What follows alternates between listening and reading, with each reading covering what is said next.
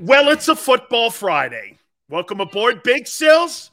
Pull up a chair, put your phone somewhere, watch us on your television set, tablet, desktop, whatever you want to do. We welcome you aboard here on the National Football Show. It is going to be, I think, one of the most interesting weekends in the NFL. Week three. We're getting closer to seeing trends.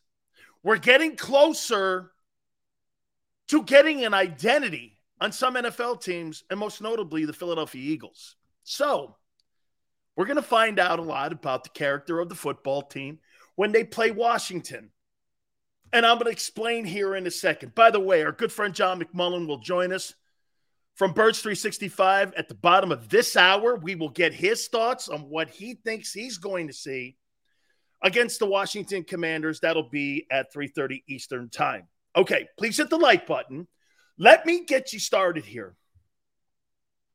I think this is a big weekend for Howie Roseman, too. Let me explain to you. He's got the trifecta going. This is going to be a big weekend for Howie.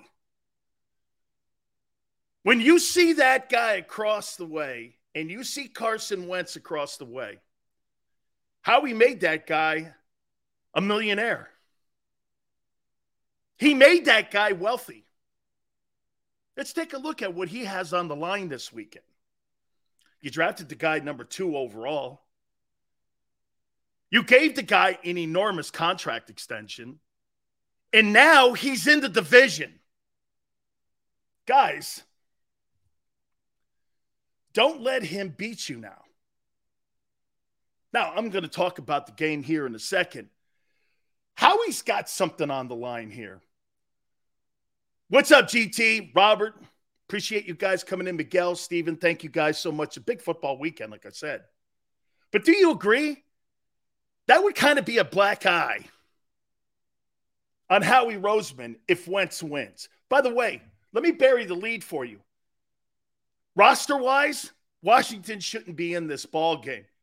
But I'm going to explain why I think they will be in this game, at least for about three quarters. Okay? Okay. You see, he's starting already. I'm not starting nothing. Wait a minute, GT. You don't think that there's something on the line for how? What if that guy beats Hurts in the Eagles? And they got the same identical record in the NFC East. You don't think that's a thing? I do. Jerry Jones had to go out on radio today and explain why Amari Cooper is not on the Dallas Cowboys after Cooper last night put up another C note in receiving yards. That's two weeks in a row now that Amari Cooper's put up a C note in yards. And by the way, CeeDee Lamb, I don't know. That guy ain't better. And I'll say it one more time to you. CeeDee Lamb is not better than DeVonta Smith. No freaking way. No way is CeeDee Lamb better than DeVonta. No way. If you told me, Sills, who do you want? DeVonta Smith, CeeDee Lamb. You give me DeVonta Smith all night, all week, and all month long. Absolutely. I'm not taking CeeDee Lamb over DeVonta Smith. Are you high? Richard goes, wait a minute. What am I stirring up? You guys have an illness. Okay? Hang in there. You don't think Howie is looking at this game too with some some excitement and emotion. He doesn't want that guy to win. One, it's a divisional opponent. Secondly, it's Wentz. Come on, guys. Give this to me here. Right? You got to agree. This isn't anything really about Jalen. Jalen's looking at this game, divisional opponent, and Jalen Hurts respects everybody that he's ever played with. He's the ultimate teammate. This guy's got a Brady quality about himself, the way he conducts himself. I'm talking Jalen Hurts. And on the other end, you got a guy who's got to work at the God, you know what, man? Here's the worst thing you could tell an athlete to do. I'd rather have you tell me to do this. Hey, work on your arm strength. Hey, work on your seam passes. Hey, work on your pocket presence. I never want to have to tell a player in a team meeting or in an individual meeting, hey, why don't you work on being a good teammate? That's the shittiest thing to hear. You're not a very good teammate. Be a better teammate. You don't want to hear that conversation. Hey, work on your arm strength. Work on this, you know? Okay? Right? Is CeeDee better than Quez? I think so. okay? I think so. Okay? I think so. 27 24, Dion says Eagles. Whoa. All right, let's get into it here. A little bit more here before we get into the topics. I'm going to make this point to you here. After week three, if I don't see Haason Reddick make an impact play on Sunday against the Washington Commanders, I'm going to start to throw the word bust around. I'm going to start to throw that word around. Not a good sign. That dude can't be running around like a chicken with his head chopped off against one of the worst old lines in the NFL. He's got to do something. He has had zero impact on a football team. Zero. This kid's got to step in there, man, and do something. I don't see him on a stat chart come Monday. Big Sills is going to start doing this. That's a bad sign. That's a bad sign by your boy Howie Roseman. Now, he goes into a divisional game and that guy pulls off three sacks. We're back to going, hey, let's let the pl- season play itself out here and see how this guy does, right? Okay. Dion says you have to move Med- um, Reddick around how Dallas uses Parsons. I've been saying that since they signed the dude. No more dropping back in coverage, all that stuff. Thanks, Richard. I appreciate it. Wentz sacked four times. That might not shock me. Let's do this one. Here's another one. It's I have a hit list. I like a couple things that I like to get off my chest before we get into the topics. Do you think Jalen Hurts has played good football in the first two weeks of the season? Yeah, I do. I do. You think Jonathan Gannon has put two good game plans together the first two weeks of the season? I don't think that game plan against Detroit was very good. I think the game plan against Minnesota was great. Here's the big one Can Jonathan Gannon do it two weeks in a row? GT, you really think Jonathan Gannon has has put two good game plans together in two weeks? Not me. I don't. Or maybe you were talking about Jalen playing good football in the first two weeks. And I think that's the case. He has. He's been a chameleon in the first two weeks, Jalen Hurts. Had to run the ball against Detroit, had to throw the ball against Minnesota. That's versatility, and that shows you what he can bring to an offense. Okay? Rage, that's where I'm at. I think the players really stepped up and had a great game on Monday night against the Vikings. I really did. I don't think anything he did out of the unordinary, except for a couple blitzes, I don't think he was spectacular when it came to putting a game plan together for Minnesota. I think Donatelli, the guy from the Vikings, I don't know what he was doing. He was so worried about Jalen Hurts running wild that he played that soft coverage zone, and that's what really hurt him, in my opinion.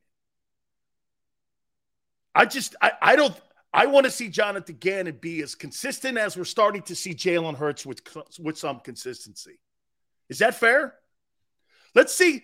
And by the way, he's got the personnel to run this team over.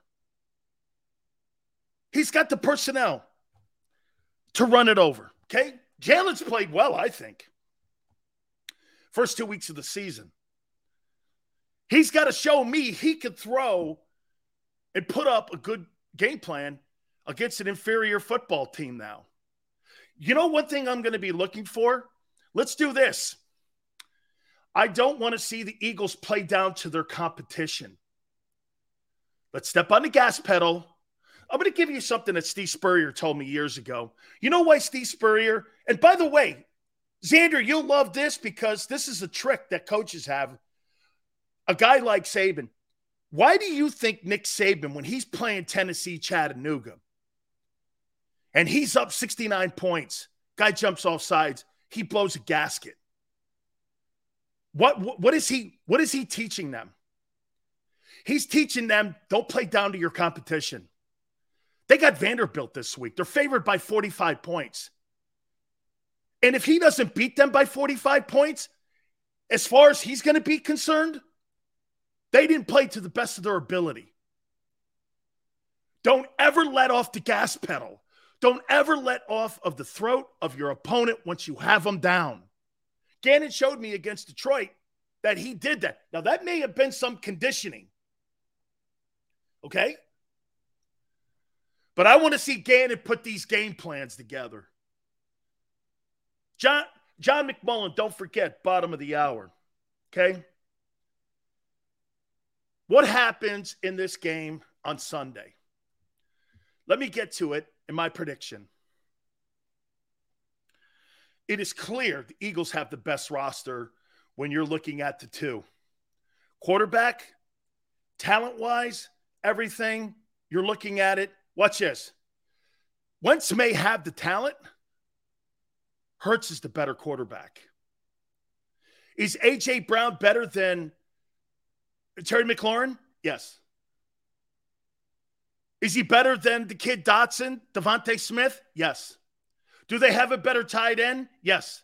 Do they have a better O line? Yes. Do they have a better D line? I'm going to say it's comparable.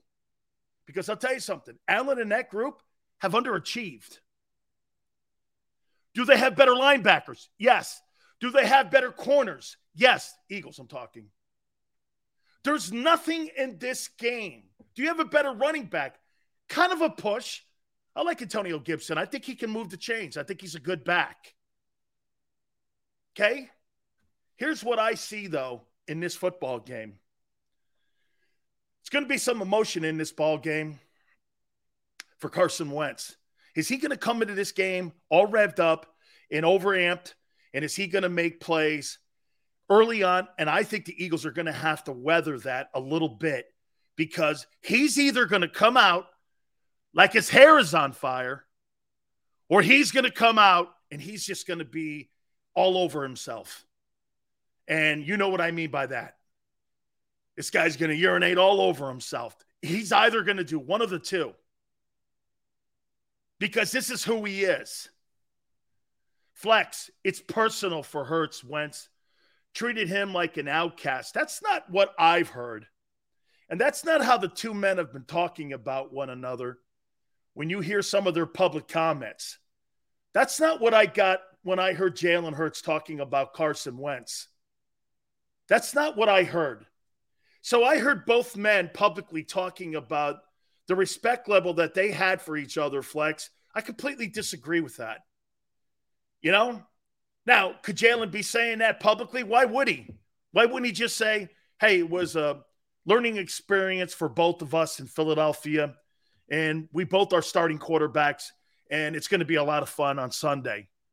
You didn't have to say you respect him, and he didn't have to reciprocate it and say the same thing. I think both men respect one another's position that they were put in by the organization. And it looks like it's benefited both guys. Wentz is making a ton of money. Jalen may make a ton of money at the end of the day. And both guys are starting quarterbacks in the NFL. I don't know. I think there's a lot of respect in the room there for one another. Look, when you play in the NFL, a lot of the things that have been put around you are not your own doing. A lot of it has to do organizationally. You know, it's funny how people take a shit on Carson Wentz, and yet you turn around and no one says the animosity that must have been evident between Doug Pederson and also with Howie Roseman, and yet Doug gets the benefit. Hey, Carson helped you win the Super Bowl too, dude. He's part of that dynamic too. Do the research. Flex, the only research I heard is from the guys' mouths themselves. I don't need to do any research. I heard both those guys talking. And there's a way you can not have to answer a question if you know that it could get you in trouble. You know how you answer it? Hey, it was a very interesting experience that we had in Philadelphia. We both learned from it, we both grew from it. I'm glad to see Carson's got a starting job. I've got a starting job, and let's move on. You don't have to say I respect a guy. Nobody throws respect out and that comment out unless you do. I'm never going to go like this. Hey, I respect that guy, and I don't. I'm going to come up with a different way of answering the question. And I think that's exactly what he did. Okay?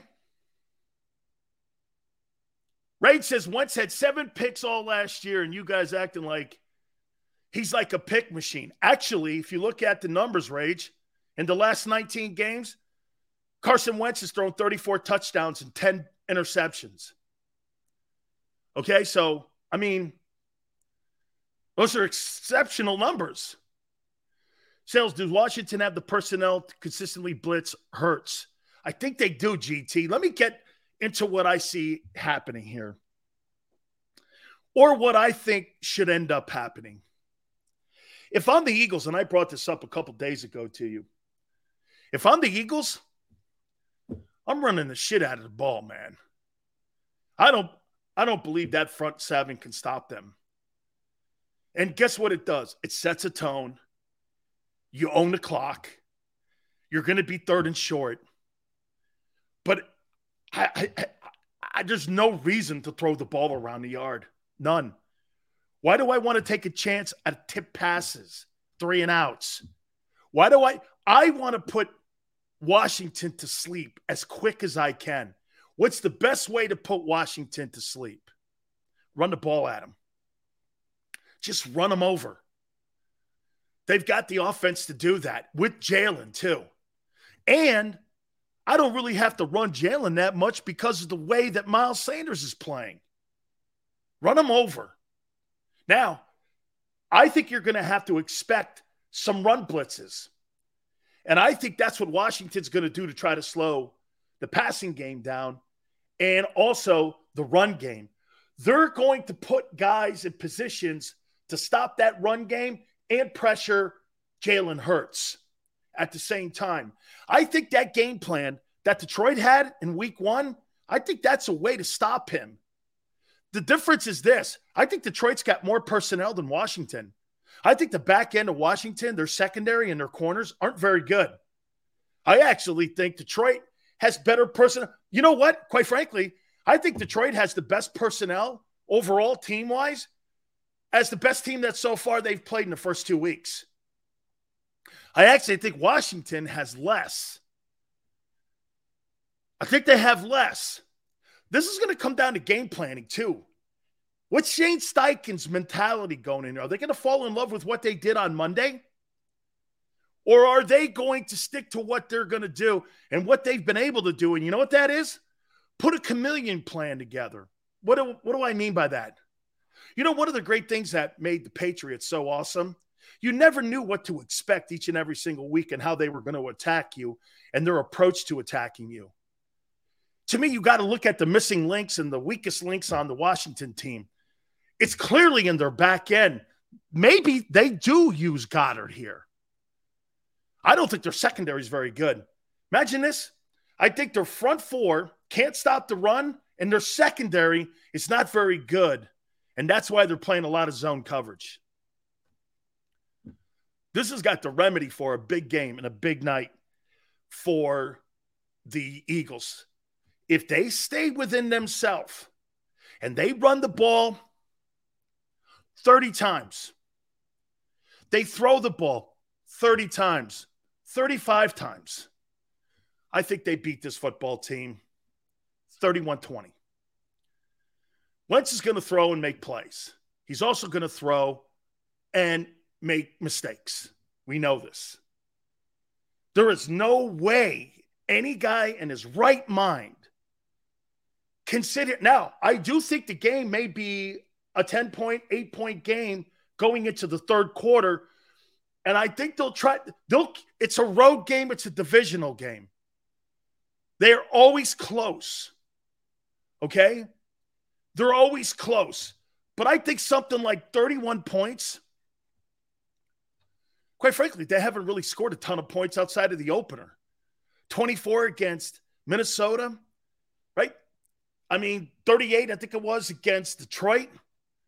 That's not bad. I'm not saying that's bad. Anytime you're over 26 points and you're averaging pretty much that right now, you're in the conversation.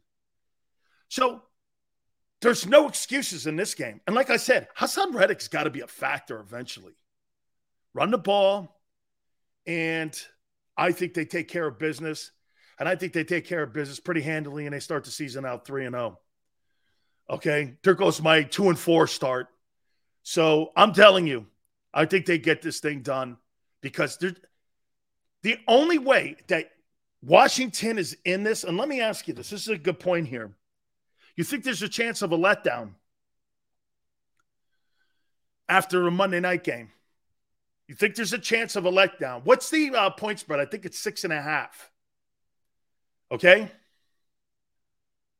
Davy boy, I'm not going to lie. I still have love for Wentz, but I just never thought he was the right quarterback for the city of Philadelphia. I hope he stays healthy and has a good career, just not against the Eagles. Hey, Davy boy, Wentz has got to work on the most important thing it takes to be a quarterback in this league being a good teammate. Joshua says 37 20. We're almost there, Joshua. I say 31 20. Okay. By the way, the 31 20 looks like it may be a little closer than you think. It's not really going to be that close because I think Washington will probably score some chump change at the late part of the game. I don't believe that they're going to, like, you could go into the fourth quarter and you're up 31 17 and you got this team put away. They kick a field goal and it's 31 20. You know what I'm, I mean? Something like that. Okay. I mean, I mean, I, I, I think you're going to get garbage points and garbage yards towards the end of this thing here. But divisional games always worry me because it's common opponent and the Eagles are working on a short work week. You think there's a shot at a letdown. Remember something there's not that many guys that are on this football team that are from that 17 team. It's a whole different group of dudes. And they got to learn also how to win. They've also got to learn how to handle success. That is something. Don't play down to your opponent. Have your foot on the gas all the time. Never take anybody for granted. I'm not saying that they've shown that yet either. Okay?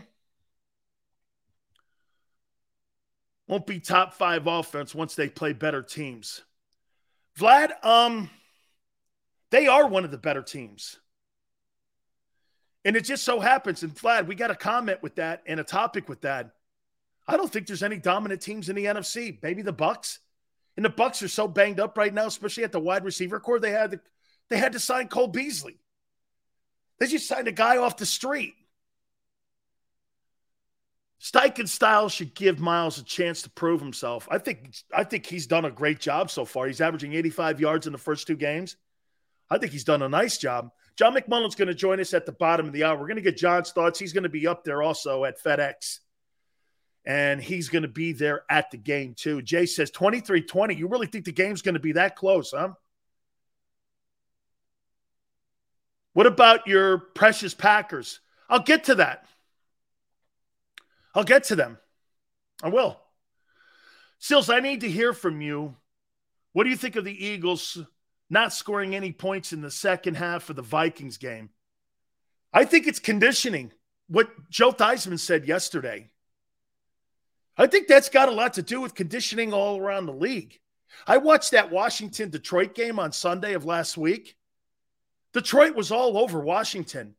Carson Wentz couldn't get he couldn't get anywhere in the pocket. Aidan Hutchinson had three sacks. They were pressuring him. Second half came. I thought Detroit was out of gas.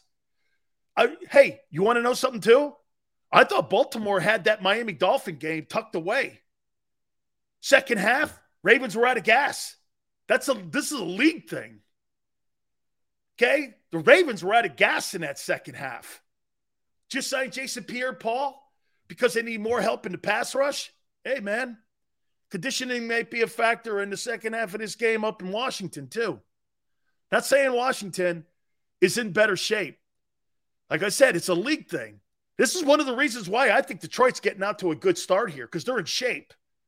Dan Campbell had a really tough camp, and it's showing in how they're playing so far. Look at how Detroit's playing. There's no letdowns in second halves and that. Well, they were a little out of shape. I thought they were a little out of shape in the second half against Washington. Flex says the game will be close because it's a lot of emotions all around the quarterbacks. The QBs want this game. On top of it, and it puts you in the divisional lead there. It's always close. It is always close. These divisional games are always close. Okay? Absolutely. By the way, everybody in the division right now is either within a game of each other or this thing could this thing could look really interesting after Sunday or Monday night's game because I think the Giants and the Cowboys play on Monday night too in New York. So I think Dallas wins that ball game. I'll bury the lead on that one. I think they win that ball game, and I think everybody could be tied at the end of the day here. There's a chance, or the Eagles will be the only undefeated team in the NFC East as we get to Tuesday. Dolphins in shape from that Florida Heat. Isaiah, great take. Great take. Hey, Isaiah, watch that Bills game. Remember, I said this. Watch that Bills game. Bills and Dolphins this week in South Florida. You better have your gas cap on. Because if you don't have your gas cap on, Buffalo might get upset in that ball game because of the elements. Keep an eye on that especially if the Dolphins start rolling around and they start running the ball. They're they're doing a great job defensively. I think the Dolphins are. Okay. Detroit is making the playoffs. Maybe. Maybe they're making the playoffs. Okay. And if I'm Washington going against Philadelphia, I'm blitzing Jalen as much as I possibly can. Okay. I'm I am I cannot sit back there and have wide open passing lanes in zone coverage. The Eagles will eat them up. With the play action pass, with the ability to run the ball, they can't play standard defense against Philly. They've got to do something exotic to keep them in the ball game, or they'll be out of the ball game by the end of the first quarter.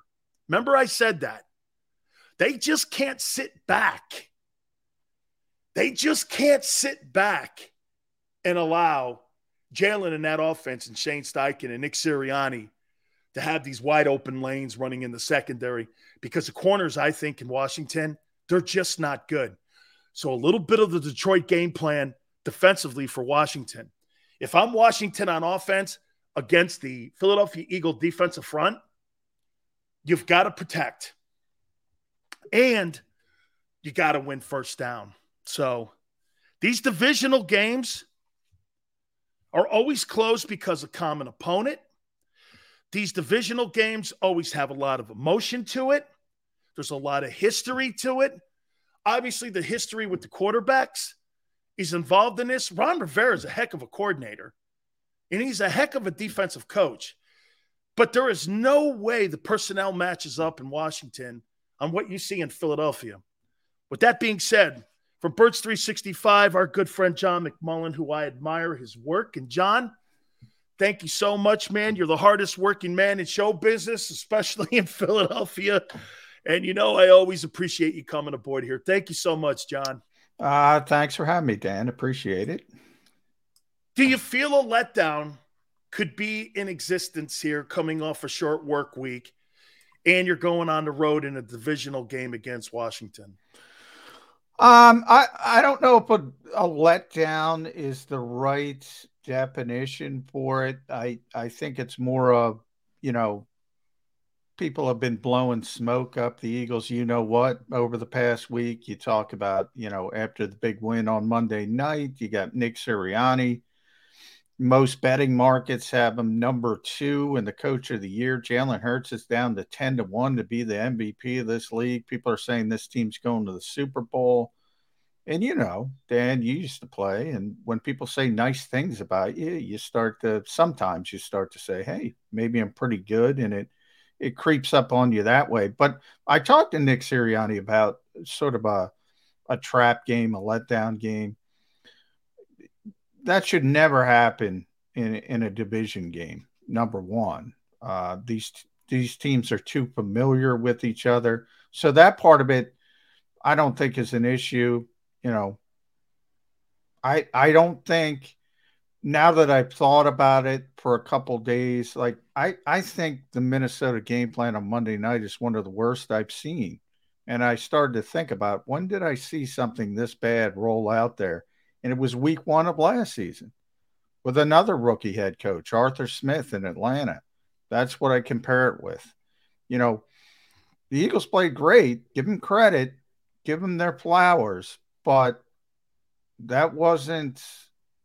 They're going to see tougher, tougher tests. You know, John, I couldn't believe that Donatell stayed in that zone yeah, defense. It's unbelievable. And, and, and, do you agree, John? He was so scared of Jalen breaking down that third down run play. Yeah, that that's yeah. why he stayed in it.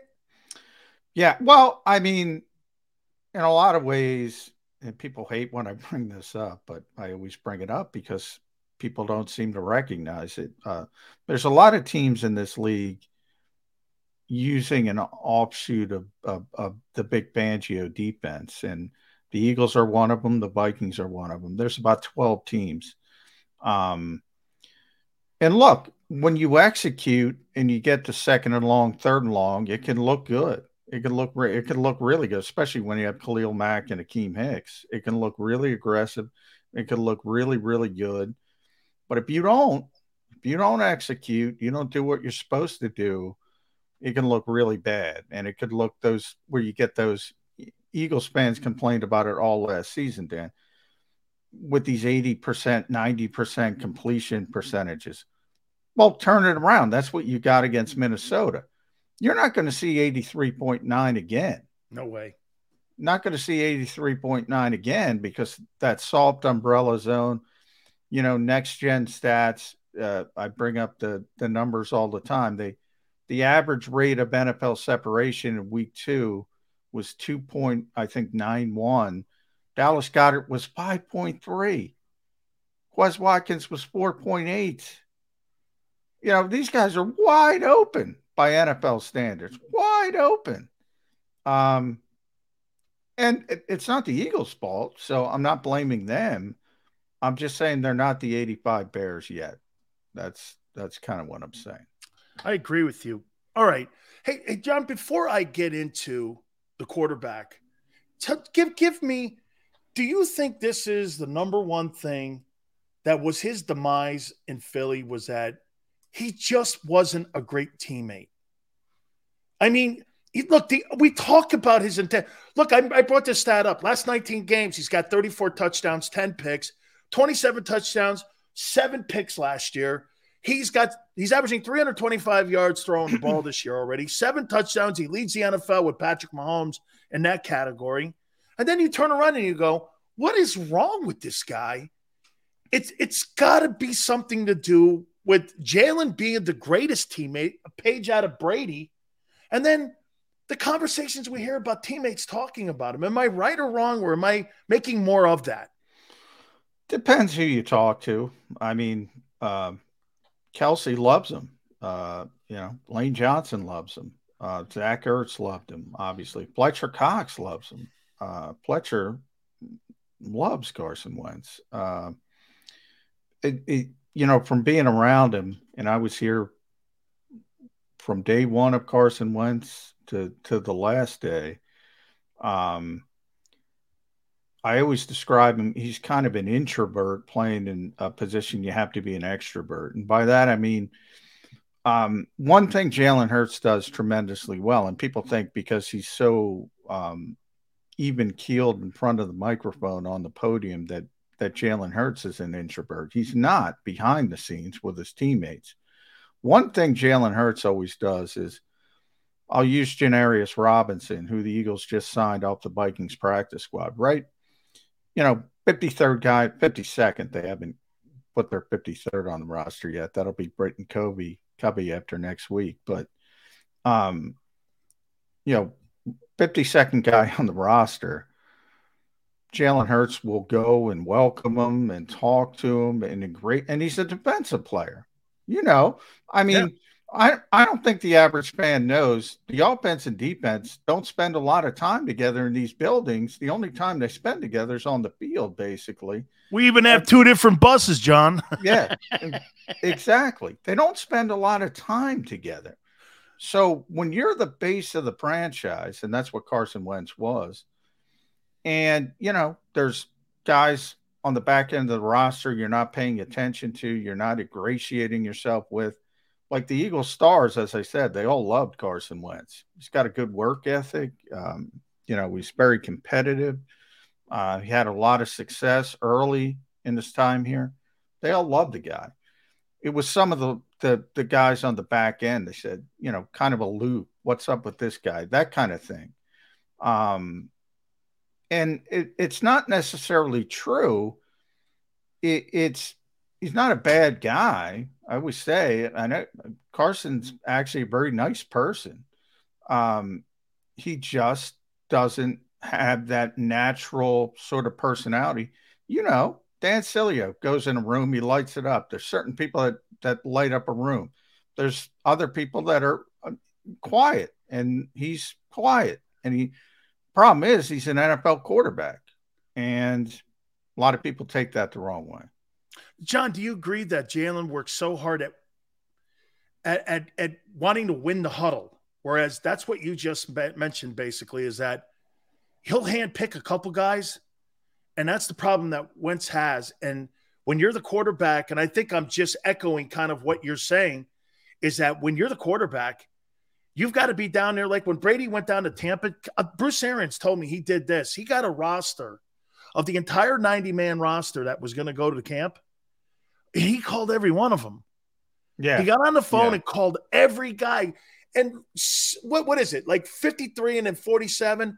So half that didn't make the team. Yeah. But Brady still yeah. wanted to know. And I think, you know, what, I, what I'm hearing, I, I we had Joe Theismann on yesterday and Doc Walker, who you know um, from their broadcast team and played a bunch of years with Washington. He said he's working on that. You think Rivera can change that in him and let him know, or do you think that's just yeah, an innate yeah. thing that he'll never get over? I think it's innate. I do because I you mentioned Jalen.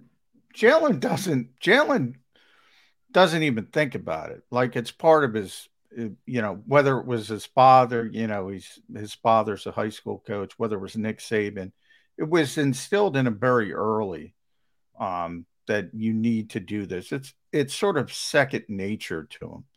Like Carson's going to be 30 in December. I mean, he's not he's not learning this at this stage. You're right.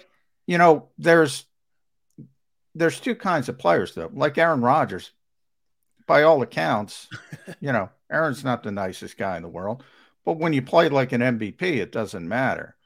Um, Carson hasn't played like an MVP. I think he's played a little bit better than people, except for 2020 in Philadelphia was awful. I still can't explain that. Um, but 2018, 2019 wasn't the same player coming off the injuries. You mentioned Indianapolis. People talk about he played really well. It didn't end well in Jacksonville. It was a very poor game, but people say Irsay wanted him out. Irsay wanted him out because he wouldn't get vaccinated, and there's a leadership aspect of it that he didn't think Carson Wentz embraced because uh, that affects your teammates. I'm not getting in the vaccination discussion, but it affects your teammates if you're not allowed to play. That was what kind of Irsay got upset about. Um, so he's played okay right now. I think it's phenomenal. I, I, you know, the Eagles have the number one ranked offense in the NFL coming. It's small sample size, obviously, but Washington's number six. I know. I mean, he's throwing it all over the place. That that the leaders in in total offense in this league, Dan, Tua is number one, had that big game, uh, comeback against Baltimore. Jalen's number two. Carson Wentz is number three. That's crazy. Yeah, who would have thought in 2020 that these two quarterbacks that look and Jalen looked poor as a rookie, understandably so, Um, both running top 10 offenses right now. That's and, and, and two guys, well, three guys, people like question marks on whether or not they were going to be the guys going into 2023 if they were mm. going to keep their jobs too. John, a couple questions on defense, and I'm I said this from the day one when they signed Haason Reddick. I'm like, wow, man, this is his third team in three years. Now I know why. Um, he's 6'1, 233. And what you and I used to call back in the day was a tweener. Yeah. Tweener. He's a guy that's in between a linebacker and also a defensive pass rusher. And the problem that he has is he's not a great tackler and he can't cover guys coming out of the backfield. He's a one dimensional guy, but how he's paying him like he's an elite guy. If you can't get any pressure on this offensive line on Sunday, man, I'll tell you what, I, am gonna I'm gonna have some question marks on either you're using him wrong or if it was a a bad sign because he's been ineffective the first two weeks. Do you agree? Yeah, but I I think a lot of people don't realize. I I know a lot of people in Philadelphia don't realize how good the Detroit offensive line is. You know, with, third best according to Pro Football Focus. Yeah, I mean they're a tremendous group. But people, when the Eagles played the Lions last year, Decker was out. Ragnow was out. Uh, Penei Sewell was just a rookie. Now Penei's, you know, picking yeah, it up. He's growing. Decker's back. Ragnow's, I think, the best center in football when he's healthy. Yes. I'm sorry, Jason Kelce fans, but Ragnow's even better than that. Um, really good offensive line. Then you you look at Minnesota. Now they're really poor in the interior. You saw the Eagles take advantage of that. But Brian O'Neill might be the best right tackle this side of Lane Johnson. And that's, you know, usually where Haason Reddick lines up. So difficult matchups first two weeks. Again, small sample size. You're not going to see tackles like like Sewell and O'Neill and Decker week in and week out. Um, so you know, it starts this week and he's got to play a little bit better. No question about that. Have you been disappointed with Jordan Davis? No, no. I I I kind of warned Eagles fans about this. It was going to be too esoteric. Uh, Jordan Davis is here to stop the run early.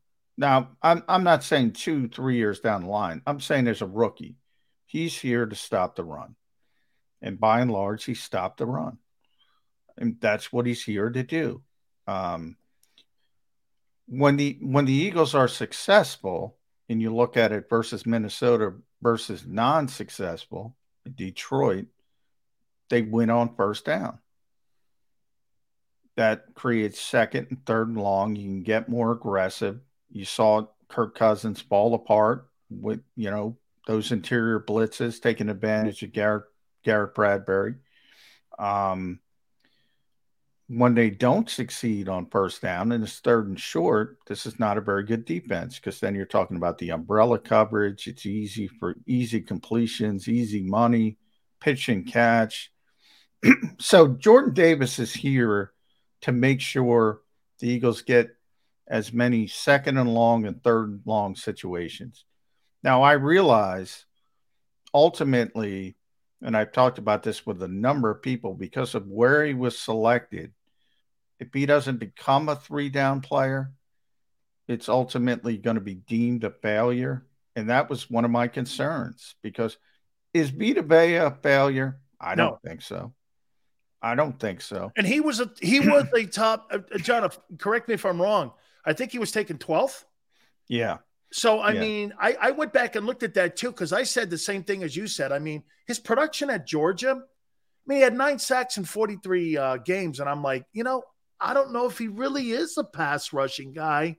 And the guy in Tampa, they're kind of the same dude, aren't they? Yeah. Well, hopefully. I mean, I don't I don't want to put Jordan right. in that. Yeah. I I don't want to put Jordan in that category, but that's the hope that he be he comes he becomes that kind of difference maker and i think he can i think he can be that kind of difference maker and if he and if he does i have no problem with it i have no problem with it but people love sacks i mean they look at sacks how many sacks does he have how many sacks does he have sometimes it with Vita Vea, it doesn't matter. That's not his job. Um, now he can push the pocket, he can create issues, and that's where you hope Davis eventually gets. Um, but yeah, if they're looking for sacks, they're going to be disappointed. Finally, John, Nakobe Dean, three reps so far this year. Concern there too, Not- or no? Not getting on the field. Not getting on the field because TJ Edwards is the best player on this team that nobody knows about. He, hey, John, am I right when I say this? This guy wasn't drafted.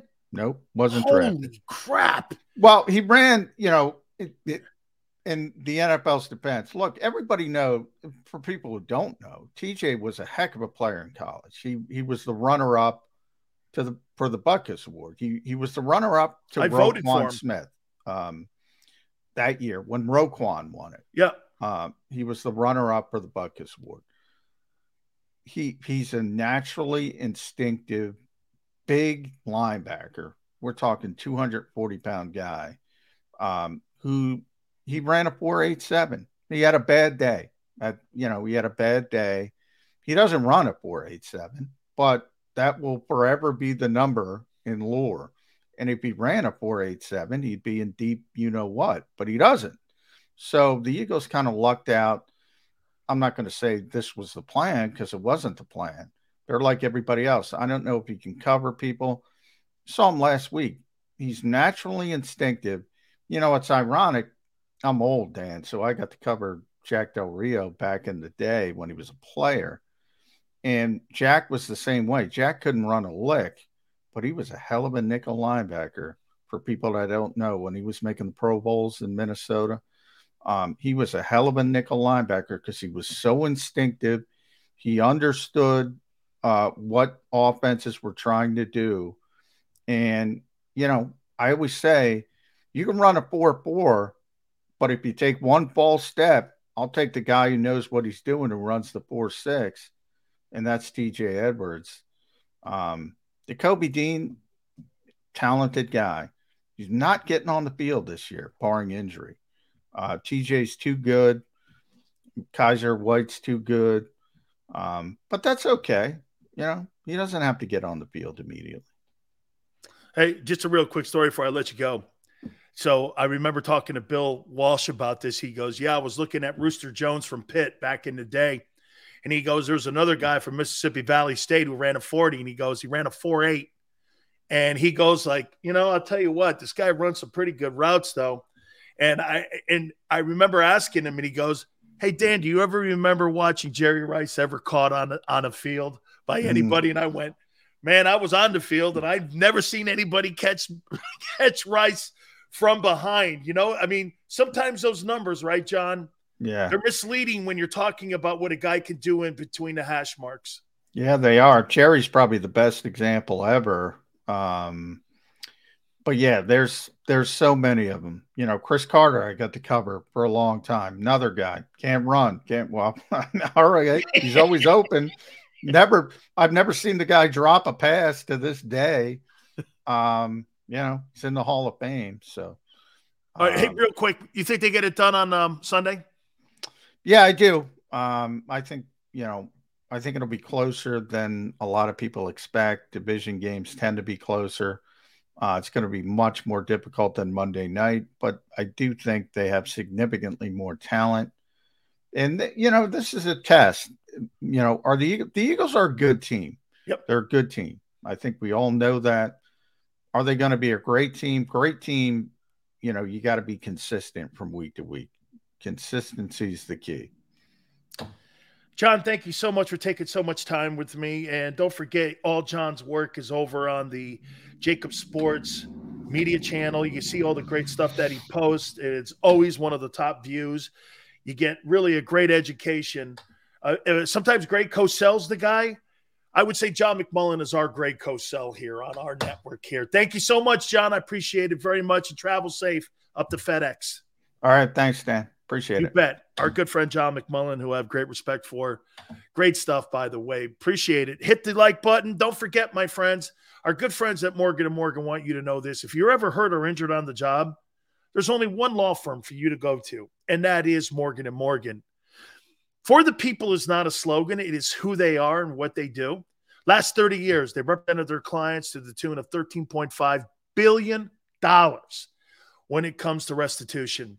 If you're hurt or injured on the job, only one place to call. Over 800 attorneys strong in offices in Philly, New York, and in Florida. Nobody's better. Call them at 800 512 1600. That's 800 512 1600. The call is free, the consultation's free. And when you call them, tell them Dan Sileo sent you. I'm John Morgan of Morgan & Morgan. When you're hit from behind in a car crash, the insurance company may try to say, you can't possibly be hurt. It was only a few miles an hour. It's simply not true. You see, here's the thing getting hit at 10 miles per hour is like falling off of this. 15 miles per hour, like this. And only 25 miles per hour, this. Injured, dial pound law.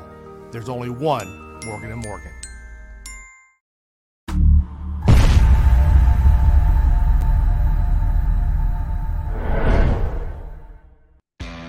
Go to get your game on. Go for the beers. Go for the cheers. Go for the hit and the hits. Go for the stakes and the stakes. Go to get your parlay on. Go to get your party on. Go for the scene. Go for the screens. Go for the gallery. Go for the win. Go to Ocean. Visit theoceanac.com to plan your visit. The greatest fans on earth. It's a bold statement, but would you expect anything less from Philadelphia? 58 years of heartache creates a toughness, a grit, a resolve not found in most. Sure, our prayers were answered, but now that we've had a taste, we're looking for more. Pond Lehocky, official partner of the Philadelphia Eagles. Action News at 11 with Rick Williams. It's the team you trust to bring it all together. The stories that impact your community, a sports roundup for the locals, and the AccuWeather forecast you depend on. Action News at 11 with Rick Williams. Go passionately. Go fearlessly. Go confidently. Go Birds! Go confidently towards your goals with First Trust, Philly's hometown bank for nearly 90 years, and the official bank of the Philadelphia Eagles. We're focused on getting you over the goal line. So go with conviction, go with trust, Go and go forward with us by your side. First Trust Bank, the official bank of Philadelphia Dreams. Oh, and go Birds.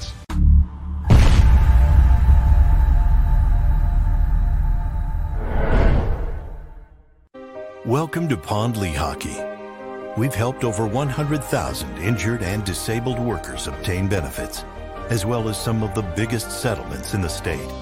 If you've been injured at work, give Pond Lehocky a call.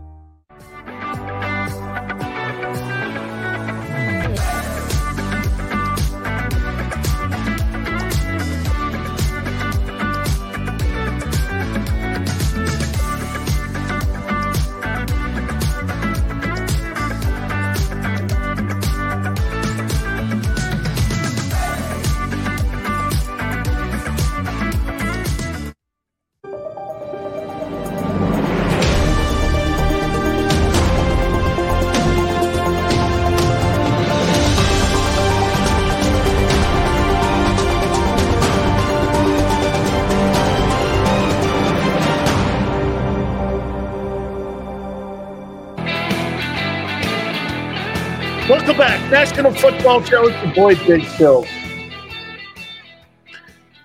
Love talking to John McMullen. Please hit the like button. Can I show you something that resembles what Jalen Hurts is doing as a leader in Philadelphia versus what happened with Carson Wentz? I'm I'm I'm totally I'm totally in the room with what you guys have said about Wentz being a shitty teammate. I believe that with all my heart. I completely believe that. It's the worst thing you can have in your locker room because it turns into a locker room cancer. Let me give you some examples here. Did you see what Jimmy Garoppolo said today? He was asked a question as they get ready for Denver this week. By the way, we'll talk about week three of the NFL at the top of the hour. Listen what Jimmy Garoppolo said. Yeah, I constantly go over to Trey and stay, stay positive. Your time's coming. What? What? That gives you goosebumps. That's a phenomenal teammate. That's everything you want in a starting quarterback. Winning the huddle, winning your teammates over. That one statement that Garoppolo made right there shows you why Garoppolo commands respect. Not because he throws for 375 yards, because he puts his hand on a guy that's down maybe a little bit and says to Trey Lance, stay positive. Your time's coming. Think about all the shit that went down the last three years for Jimmy Garoppolo. Stayed positive. Nobody was patting him on the back. Freaking organization's been trying to kick him out since Tom Brady became available.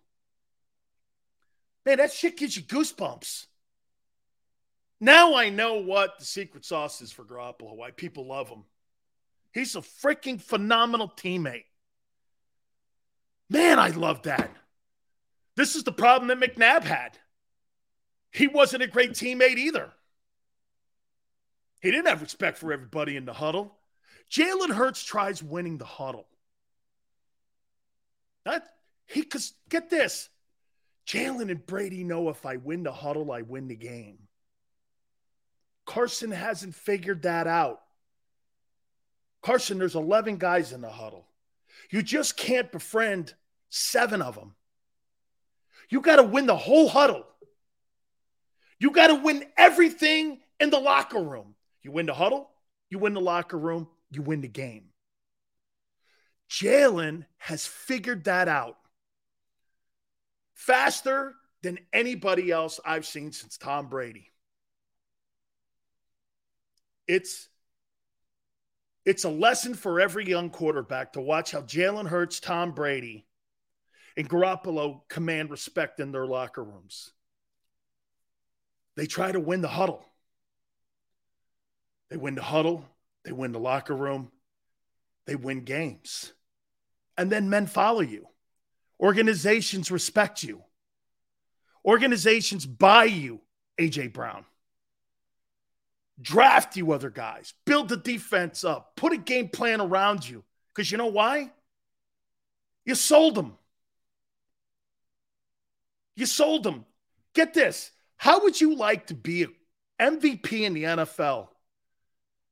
And the Green Bay Packers draft a quarterback in the first round. You're the freaking MVP, and they draft a guy to replace you, and you're the reigning MVP. man, I don't know about you. But I, I don't I don't know, man. That doesn't seem like something that I wonder Aaron Rodgers got pissed off. Okay? Stephen, it's Carson Wentz has skills. Carson has skills. But the most important skill he doesn't possess is being a good teammate. Dude, like I said, I'd rather have you tell me work on your speed cells, work on getting off box, work on making sure that you don't get slipped or scooped. One thing I don't ever want to hear my coach come to me and say, why don't you work as being a better teammate? You know what? I had had that happen to me. I didn't start my first couple games at Miami outplayed the guy in front of me. Some of you heard this story before. And I'm doing 10 tackles and two sacks. I'm killing people. I'm not starting though. Because every time somebody put a microphone in front of me, I'm doing this. Yeah, man, I'm great. I did this. I did that. I did this. Coach Johnson came up to me and goes, Boy, you had a hell of a game, Sileo. Mention your teammates ever? No, well, I don't know. Oh, next week I don't start again against South Carolina. Play 75% of the game. I'm like, what the hell's going on? finally somebody came to me, Butch Davis came to me, and he goes like this. Well, why don't you name your teammates first and talk about the other guys you play with? And what a privilege it is to be in the conversation with Jerome and all the rest of these guys, Testaverde and Michael Irvin and all these guys. Why don't you do that, man? Mention your teammates. You've never mentioned a teammate. Next time I had a mic put in front of me, hey, I'm just proud to be here, man. I'm really glad that I could play with a unit like this and be on the number one team in the country, and it's really great. I started the next week. Jimmy to me goes, Remember something, kid? We're all in this together. It ain't just you. I never looked back. He turned me into a good teammate because it was all about me. You know, one thing to be a boxer or tennis player or golfer. It's another thing to play pro ball or in a big time college football program like I did. Okay? You're in this thing together. You see Nick Saban, what he says? We don't have depth charts here. We have great players here. it's the greatest line I've heard. Alabama doesn't have depth charts. Alabama has great players. Best I've ever heard anybody deal with. Dude, the depth chart matters. Transfer, the transfer portal is essential on that depth chart. You're not one, two on the depth chart at Alabama. I'm out of there. I'm not wasting years sitting on the pine. Got to be a good teammate, is my point. Jalen, listen to Garoppolo. I told Jimmy Garoppolo today stay positive, kid. You'll be there and it's all good. Don't worry. You need anything from me, let me know. Nobody who feel get this, Garoppolo doesn't feel threatened. He's got an air of confidence about him that will resonate with the rest of that team. And you want to hear something? I'm going to take San Francisco over Denver because of that guy. That guy exudes winning. I want to go to battle for that guy. I love that shit. Man, guy, if I'm sitting in that locker room or I'm at the press conference and I hear Jimmy G talking like that, or Jalen, look at how he handled the Wentz story. Hey, your relationship with Carson Wentz, and you know what? I'm paraphrasing it here. Here, here's what Jalen said.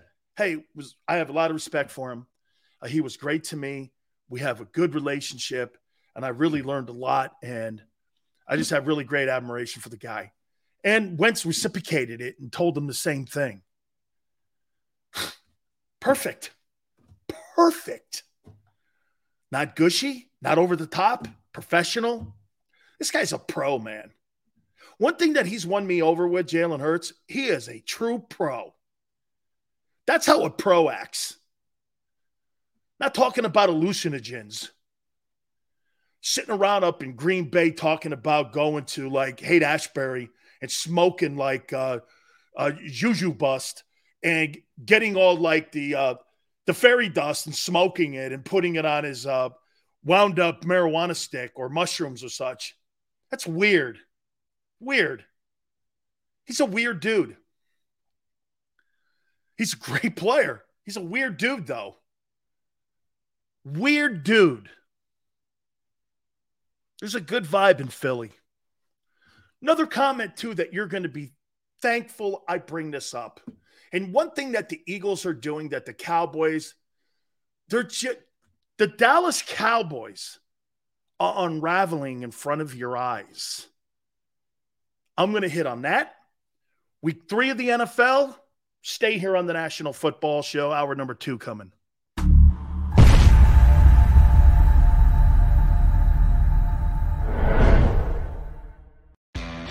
Go to get your game on. Go for the beers. Go for the cheers. Go for the hit and the hits. Go for the stakes and the stakes. Go to get your parlay on. Go to get your party on. Go for the scene. Go for the screens. Go for the gallery. Go for the win. Go to Ocean. Visit theoceanac.com to plan your visit the greatest fans on earth. It's a bold statement, But would you expect anything less from Philadelphia? 58 years of heartache creates a toughness, a grit, a resolve not found in most. Sure, our prayers were answered, but now that we've had a taste, we're looking for more. Pond Lehocky, official partner of the Philadelphia Eagles. Action News at 11 with Rick Williams. It's the team you trust to bring it all together. The stories that impact your community, a sports roundup for the locals, and the AccuWeather forecast you depend on. Action News at 11 with Rick Williams. Go passionately. Go fearlessly. Go confidently. Go birds! Go confidently towards your goals with First Trust, Philly's hometown bank for nearly 90 years, and the official bank of the Philadelphia Eagles. We're focused on getting you over the goal line. So go with conviction, go with trust, and go forward with us by your side. First Trust Bank, the official bank of Philadelphia Dreams. Oh, and go birds.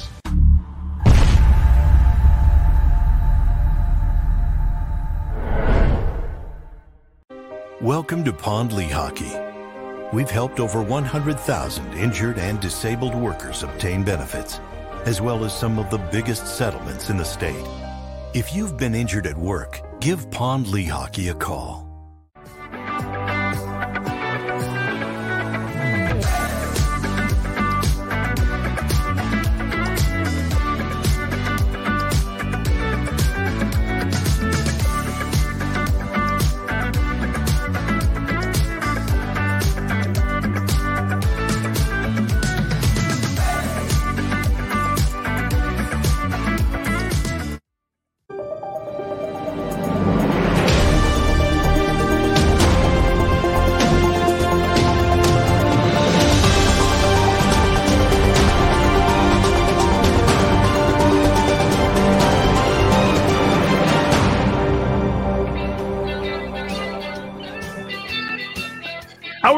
National Football Show. It's your boy Big Sills, Football Friday. Please hit the like button. Thank you guys so much. Really quick hour number one here. It's going to be a great week three in the NFL. Some great college football games. We'll hit on that as well. The Dallas Cowboys are unraveling in front of your eyes. Eagle fans, just sit back in your chair and watch and laugh. Get your popcorn, your beer, and just keep watching. Why in the world would an NFL owner slash general manager come out publicly on a radio show and say, Hey, I welcome a quarterback controversy in Dallas? Why would he do that? What is the end of what, what, what where are you going? What's the end result in that? Sit back and watch this stuff because it's it is really more important in Dallas to get ratings than rings now. The Cowboys don't care about. I am convinced 1000% now the Dallas Cowboys and the ownership do not care about winning Super Bowls anymore. Jerry's fine with the 3 he won, and he doesn't give a shit anymore about it. Because you know why? The wealth of his team has gone up when he bought the team for 154 million dollars. Now it's worth like 6 billion. You probably could sell it for 10 billion. It's it's the greatest brand in sports, and they haven't done shit in 30 years. They don't care about winning titles in Dallas, and I am convinced of that until the owner slash general manager shuts his mouth. How does that help Dak? Why would you undermine your coach and your quarterback in the same breath? Watch this. Even if you think you don't mean it, being cute like you you tried to be cute with Jimmy Johnson and say anybody can coach this team. Well, guess what? You've had 70 coaches since Jimmy. You've never been able to replace them. You've never had the success you had with Coach Johnson once he left the building. But he thinks he's the smartest guy in the room. Hey, Steven, don't say F Jerry. Embrace him. Make sure he never leaves the ownership and the day to day say in the operation of the team. Because once that happens, the Cowboys might start winning again. And I'm not just talking about winning 12 regular season games, I'm talking about actually going out and making significant wins and winning big. I can't think the last time the Cowboys won a big game. It's got to be 30 years. Big games are not in regular seasons. Those regular season wins get you to the big games. Big games are playoff games. Get this, guys. This game on Sunday for the Eagles against Washington, it is the road and one of the bricks you have to put in the road to the Super Bowl. That's all it is. But you need every brick to get there to make that road and that path to get there. How smooth your path is, is how many wins you put on the table. And when everyone go, that, that was a big game, the Minnesota game. No, it was one of the bricks in the road. Big games are playoff games. Xander says this all the time, and he's right. Dude, you can win all the regular season games all you want. You can have great moments. Don't mean shit. Don't mean shit. You got to win the chip. Playoff games, dude, one's legacy and resume is filled with what you do in the moment, not leading up to the moment.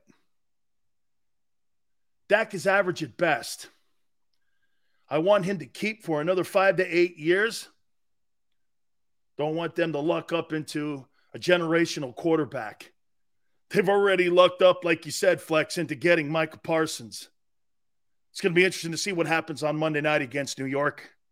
I think Dallas gets that win on Monday night. And I, I, the Giants, I think it's a cute story, but I don't really see anything there. I think Saquon Barkley's better. Daniel Jones isn't. Jim, I love Steven. He's been on the show a couple times already. I do. And Steven's got a little bit more say. But why would Jerry come out on a radio show going, Cooper Rush has a chance to beat Dak Prescott out? Guy you're paying $42 million to. Is are you wishing that? Doesn't it almost seem that Jerry Jones was always reluctant to even give the keys to Dak after his boy Tony Romo lost the job? I don't know about you, but I always thought that that was forced. I didn't you feel that way? That Dak Prescott was forced on Jerry. Didn't want to sign him. They had that that constant party of like, you know, dating, not dating. Are you going to sign him, not sign him?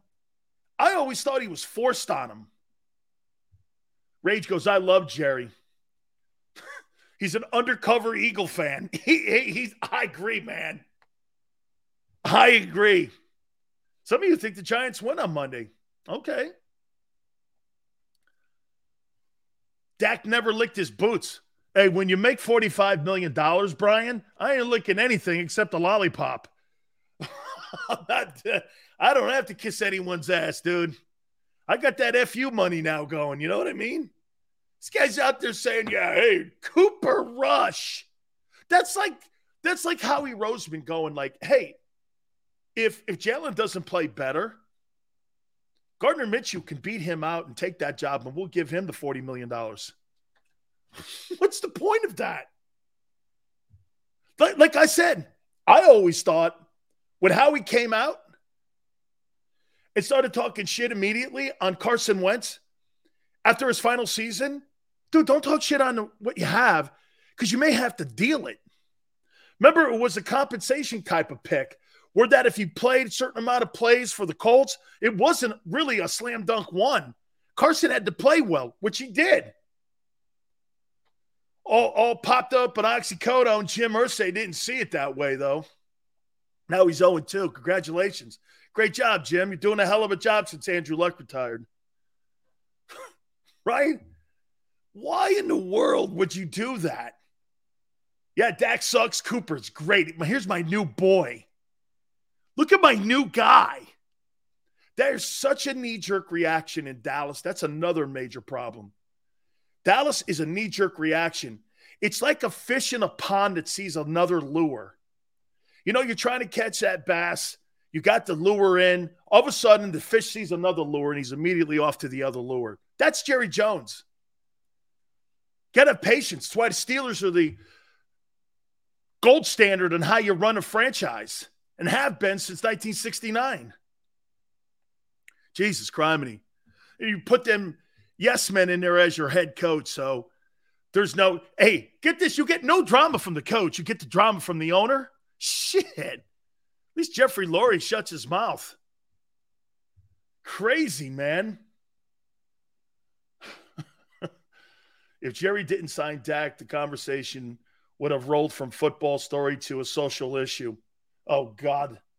I know. I saw Stephen A. Smith, Bob, what he said about the coach in Boston.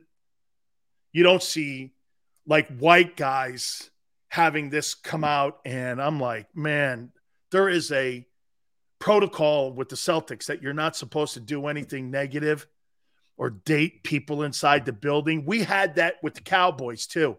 We couldn't date the cheerleaders or anybody in the building. And that was something that was all the way back to Tex Schramm.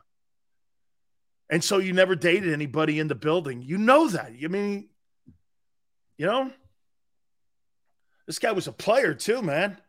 And Stephen A. Smith is trying to turn it into a racial issue. You know why? He's trying to use Boston against themselves. What an absolutely sick human being to race bait people like that. You know, I, I, I I'm not posting that kind of stuff, but it, it's it's race baiting. You ever notice anything that Stephen A. Smith says? Quite frankly, the only time you get a reaction out of him is when it is racially context. Nothing else. He doesn't say anything that really matters. It's his race stuff. He is such a race baiter, man. I mean it. And he knows it too. And ESPN tolerates it. You imagine if a white guy said that, that was a broadcaster? Oh, wait. Let's move on.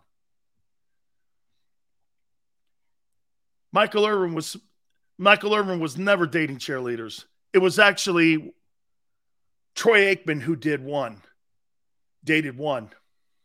Okay. It was it was Troy that actually did. I was there for it. And that's when Skip Bayless accused Troy Aikman of being gay to sell his books.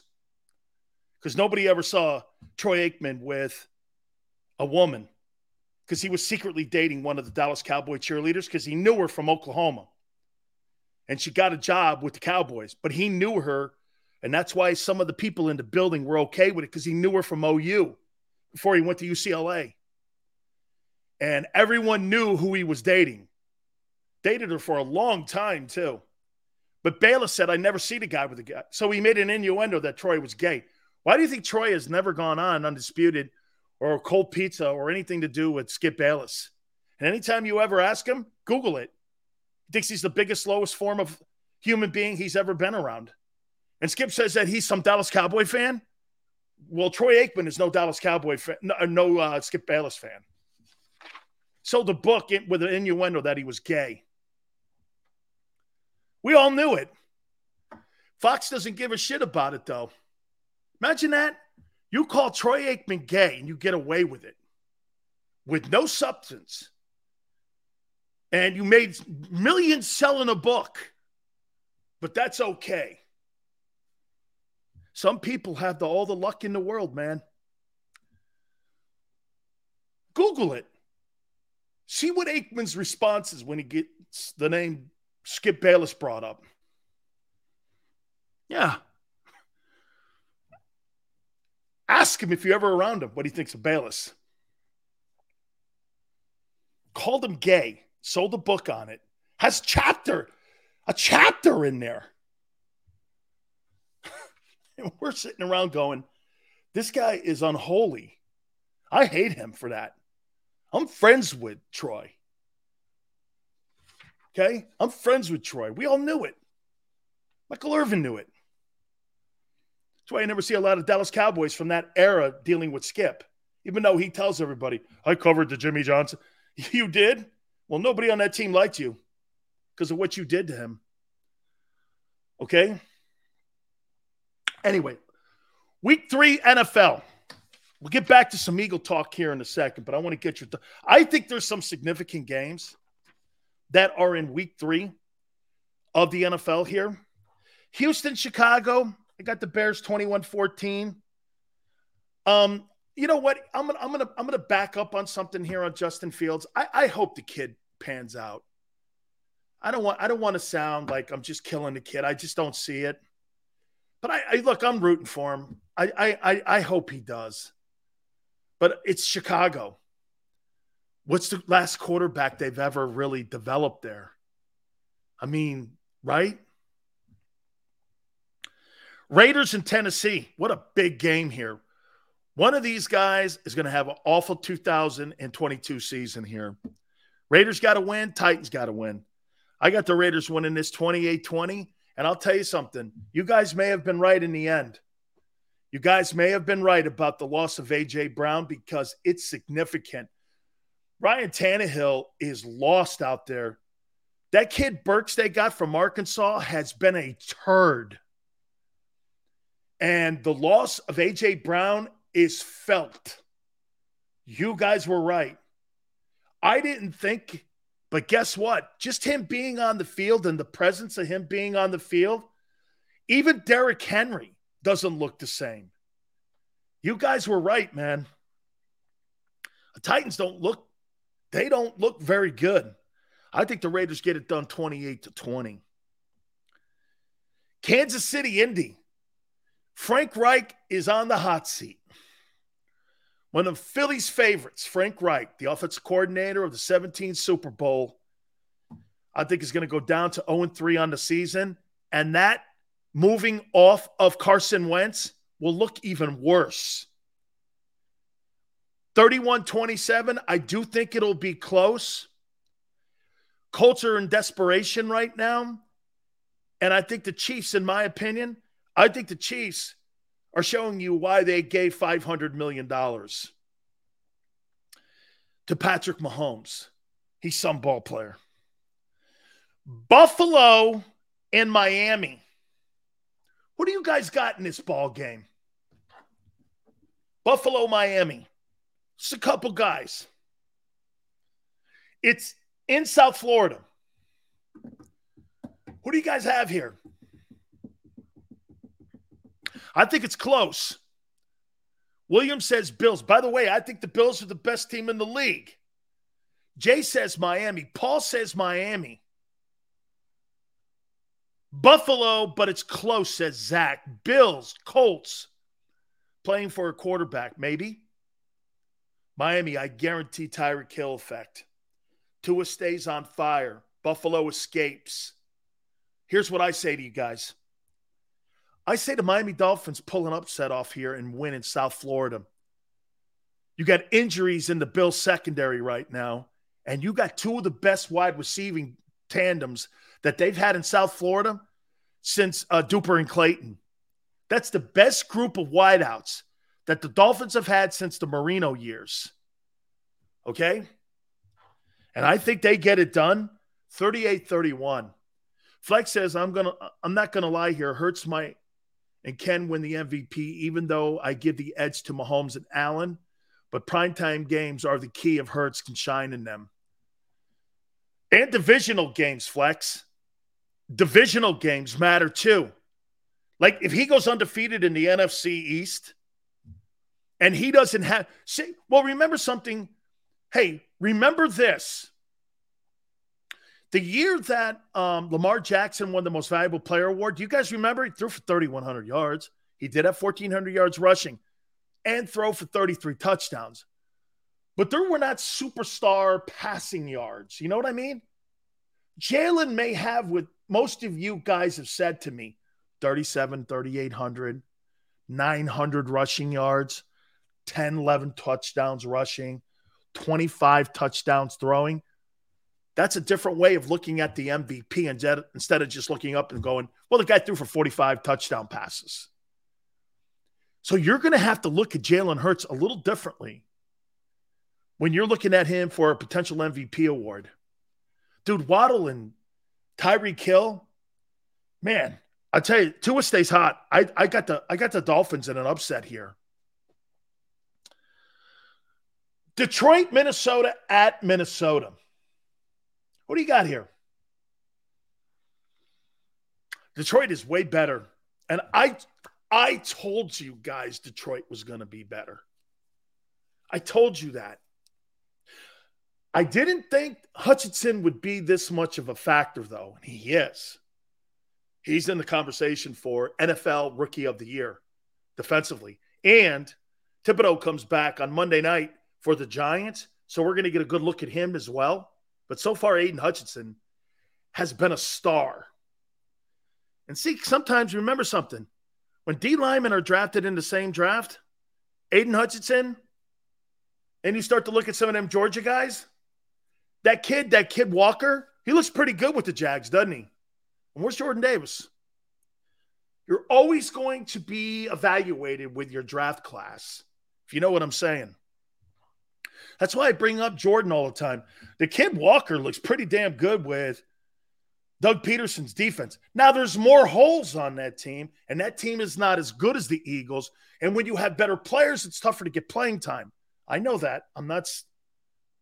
It's tougher to get playing time on the Eagles than it is the Jags, for sure. For sure. I got the Vikings rebounding and winning this game 31 to 30 at home. And I think you're going to see some big numbers put up. Watch this. Cousins is the best one o'clock guy I've ever seen, and he's the worst eight o'clock Eastern time guy I've ever seen. Two and 10 on Monday night. I've never seen anything like that. He sucks on Monday night. You guys were right. Baltimore, New England. I got the Ravens winning this 27 21. We all agree. Come on, guys. There is no way on the planet Baltimore can suck out loud like that on defense again. I think that had to do with conditioning. Because, I mean, they were up 31 17. They had that game over. And then the Dolphins scored like, what was it? 14 points, 17 points, and like, what was it? Like, um, like 80 seconds they scored all those points. I couldn't believe it. And plus Lamar is on he's on fire right now. I think he's in the conversation also for the most valuable player award. And I do think what you said right there, Nathan, I think Baltimore balls out. Cincinnati at the Jets. Interesting ball game. You got to protect your Burrow, or this guy's going to be in a mass unit somewhere. I mean, 36 20, I got the Bengals. I mean, dude, you've got to win a ball game here. You just won the AFC. You can't be 0 3. You can't. But I agree with what Joe Theismann said. Hey, starting out 0 2, that was back in the 14 day schedule and the 16 game schedule. You got 17 ball games now to get yourself back in it, especially in the NFC. Flex says the year Lamar won the MVP, don't get me wrong he was all world, but he really made his bones in prime time. Rams Monday night. Um, yeah, absolutely. He had moments in prime time moment games where you saw him and you went, Jesus criminy. I can't tell you how many times last year, too. Me and uh, Xander were going, this guy is special. 24 points live in the fourth quarter. That's what the Dolphins put up on him. Holy cow, look at Rage, man. He's got the Jets. I got the Bengals, too. Big D, Jets since he's got to wake up. I, I, I just don't believe Joe Burrow's going to go to sleep for the rest of the year. Hey, man, hey, Cal, they've invested so much capital in that offensive line. I cannot believe Cincinnati. They'll probably be better by the middle of the year, but it may be too late in the AFC. New Orleans, Carolina. I'm going to tell you this. Here's the last time you're going to see Baker Mayfield. When Sam Darnold's healthy, he's going to be the starter. That thing's over. Okay? That thing's over. Loser Mayfield, it's over with, man. I got New Orleans winning the game. I think they bounce back. I think Jameis bounces back 26 17. I got New Orleans. Jacksonville and the Chargers. Doug can go two and one on the season if he beats the Chargers in Los Angeles. I don't see it. yeah, Justin Herbert's too good, dude. They're just not there. Even though I thought uh, Trevor Lawrence played his best ball game as a pro last week 25 30, 250 something. couple touchdowns. I thought he looked great. Blowout of the Colts, beat him 24 nothing. It's probably his best game as a pro. Chargers are too good, man. That back end they have too with their secondary. Hey, as much as you guys like the Eagles secondary, sorry, Charger secondary is better than the Eagles secondary. And they got two premium pass rushers to boot. I mean, you got Khalil Mack and Joey Bosa. There's nobody on the Eagles that's in Derwin James's league. There's nobody in Khalil Mack or in Joey Bosa's league on the Eagles. Remember that. Why they moved off of Kyzir White still, I don't get it. You would have a top tackler in the middle of the field, and you have a great safety, and you have CJ. I think he's back this week. Also, you add him to the mix back there. Charger defense is pretty good. Flex says Hurts is going to go nuclear Sunday night. Book it. We'll see. Okay. It's a divisional game. It'll be a huge game. Um, oh, that's right, Jim. That's right. Um, Justin Herbert's got injured ribs, doesn't he? Because he got hurt in that Chiefs game. Okay. Interesting take. You're right. He is banged up going into that. He's going to have to wear a flat jacket going into that um, into that ball game. Agreed with. I agree with you. Absolutely. That's going to make that that could make that game a little closer. Hey, so if you're Doug, you send Walker after him, right, and hit him. See if he can sustain that injury, and you keep going after the quarterback, which means you bring pressure. That game may be closer. It's in LA, though. They got to travel across the road. By the way, look at what the Jags have to do. So the Jags have to go to Los Angeles, right? Boom. Then they have to fly back to Jacksonville and then up to Philly. I don't know. I might go like this fly to LA, fly directly to Philly, somewhere in Pennsylvania, and work out that week and stay there. That's too much travel. Watch this boom, boom, oh, no, boom, boom, boom, boom, then play again? No way. I say they move. I say they come to Pennsylvania after they play the Chargers. Too much traveling. Ekeler's a heck of a ball player. Some of you guys got the Jags in that game. You're right, man. I mean, hey, that injury is a factor. Okay, he'll still throw for 300 yards. Dougie's a way better coach than Stan. hey, that dude Staley, man, how's he got that gig, right? Okay. Big Sills, I'll give you 50 bucks not to sing that damn song next week. I'm hey, I didn't pick against them. I said they're winning. I said they're winning. I, I'm not I Okay, well wait a minute. If they lose, do I still have to sing? I don't think so. I'm picking the Eagles to win, man. So the Jags are underdogs, six points.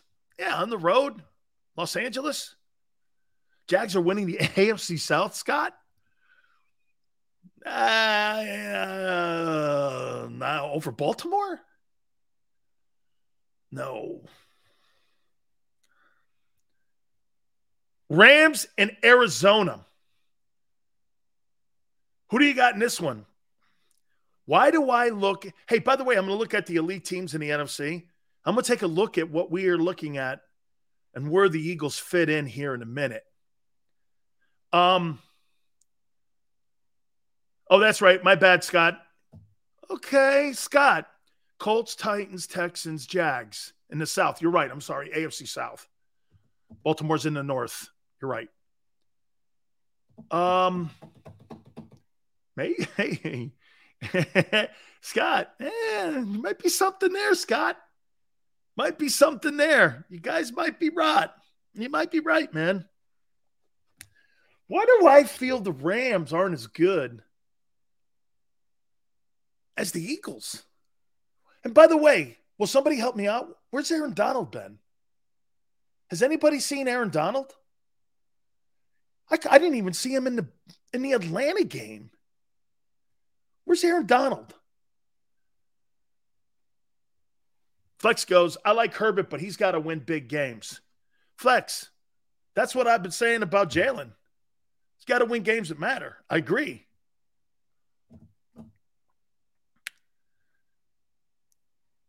Why do I want to pick Arizona? I but you see, I just don't really like their guy.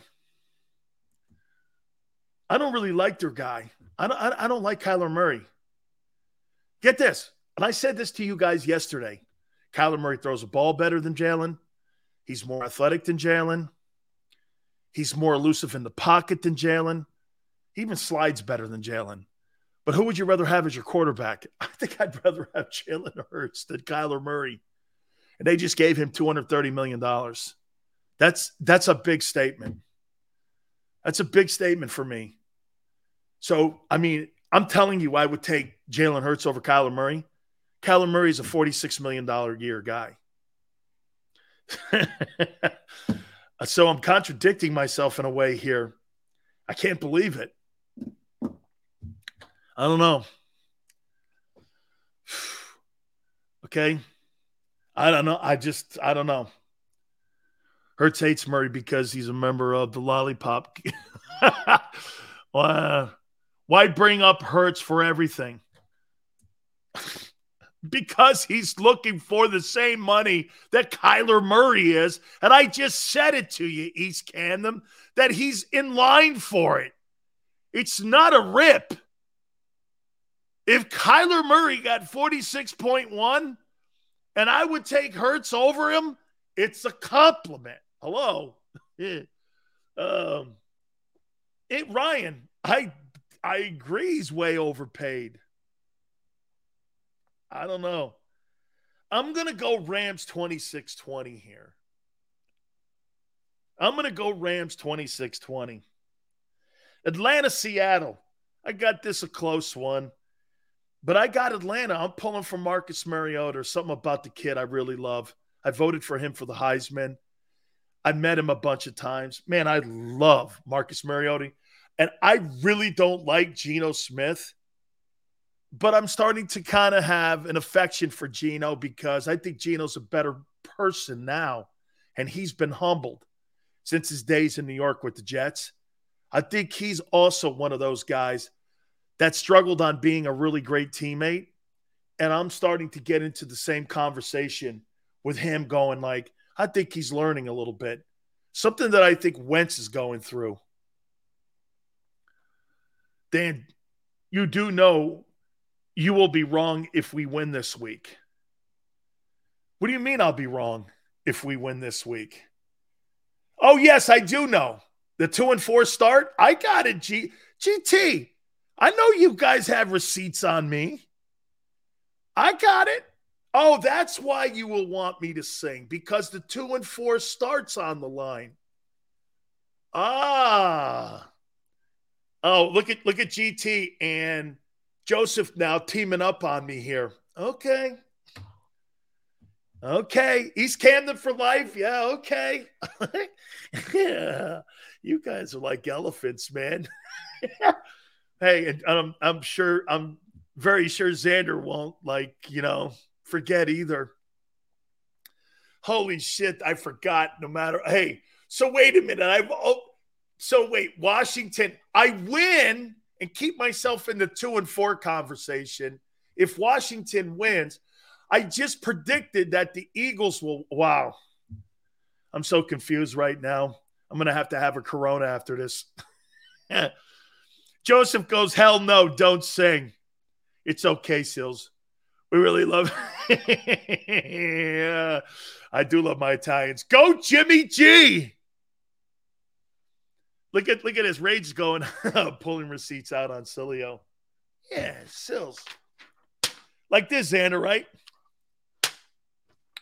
Yeah, this is March 17th. You said that he'd never throw for 4,000 yards. This one here is June 15th. You said that the Eagles wouldn't win 12 games. Here, here's another one. You said that Davante wouldn't have a thousand yards. That's July 28th. oh man, you guys are too much, man. We'll lose one of the next three games. Flex, look at Flex. Hey, Flex, you now. I want everyone to see this. Flex said this, not Big Sills. Okay? Flex is saying this. We'll lose one of the next three games. The likelihood of us going undefeated is slim to none. Rather lose to Doug or Kyler than Dallas when we're undefeated. Oh, man. hey, I don't think losing is good anytime. Okay. Uh, look at look at God, that Philly man. Personally, I don't think you sing it. I didn't personally, I don't think you sang it the right way. Excuse me, Dank. I'm sorry here, okay? I'm not Merrill Reese. Holy cow. Zach Sills were all elephants. We don't forget. It's my favorite animal, actually. That and a rhino. Wonder why.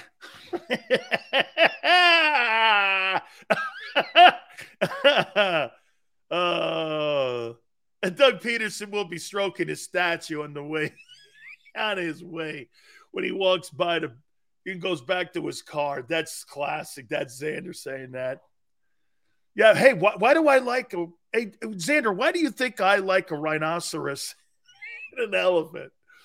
Oh man. Sills, everyone here got okay.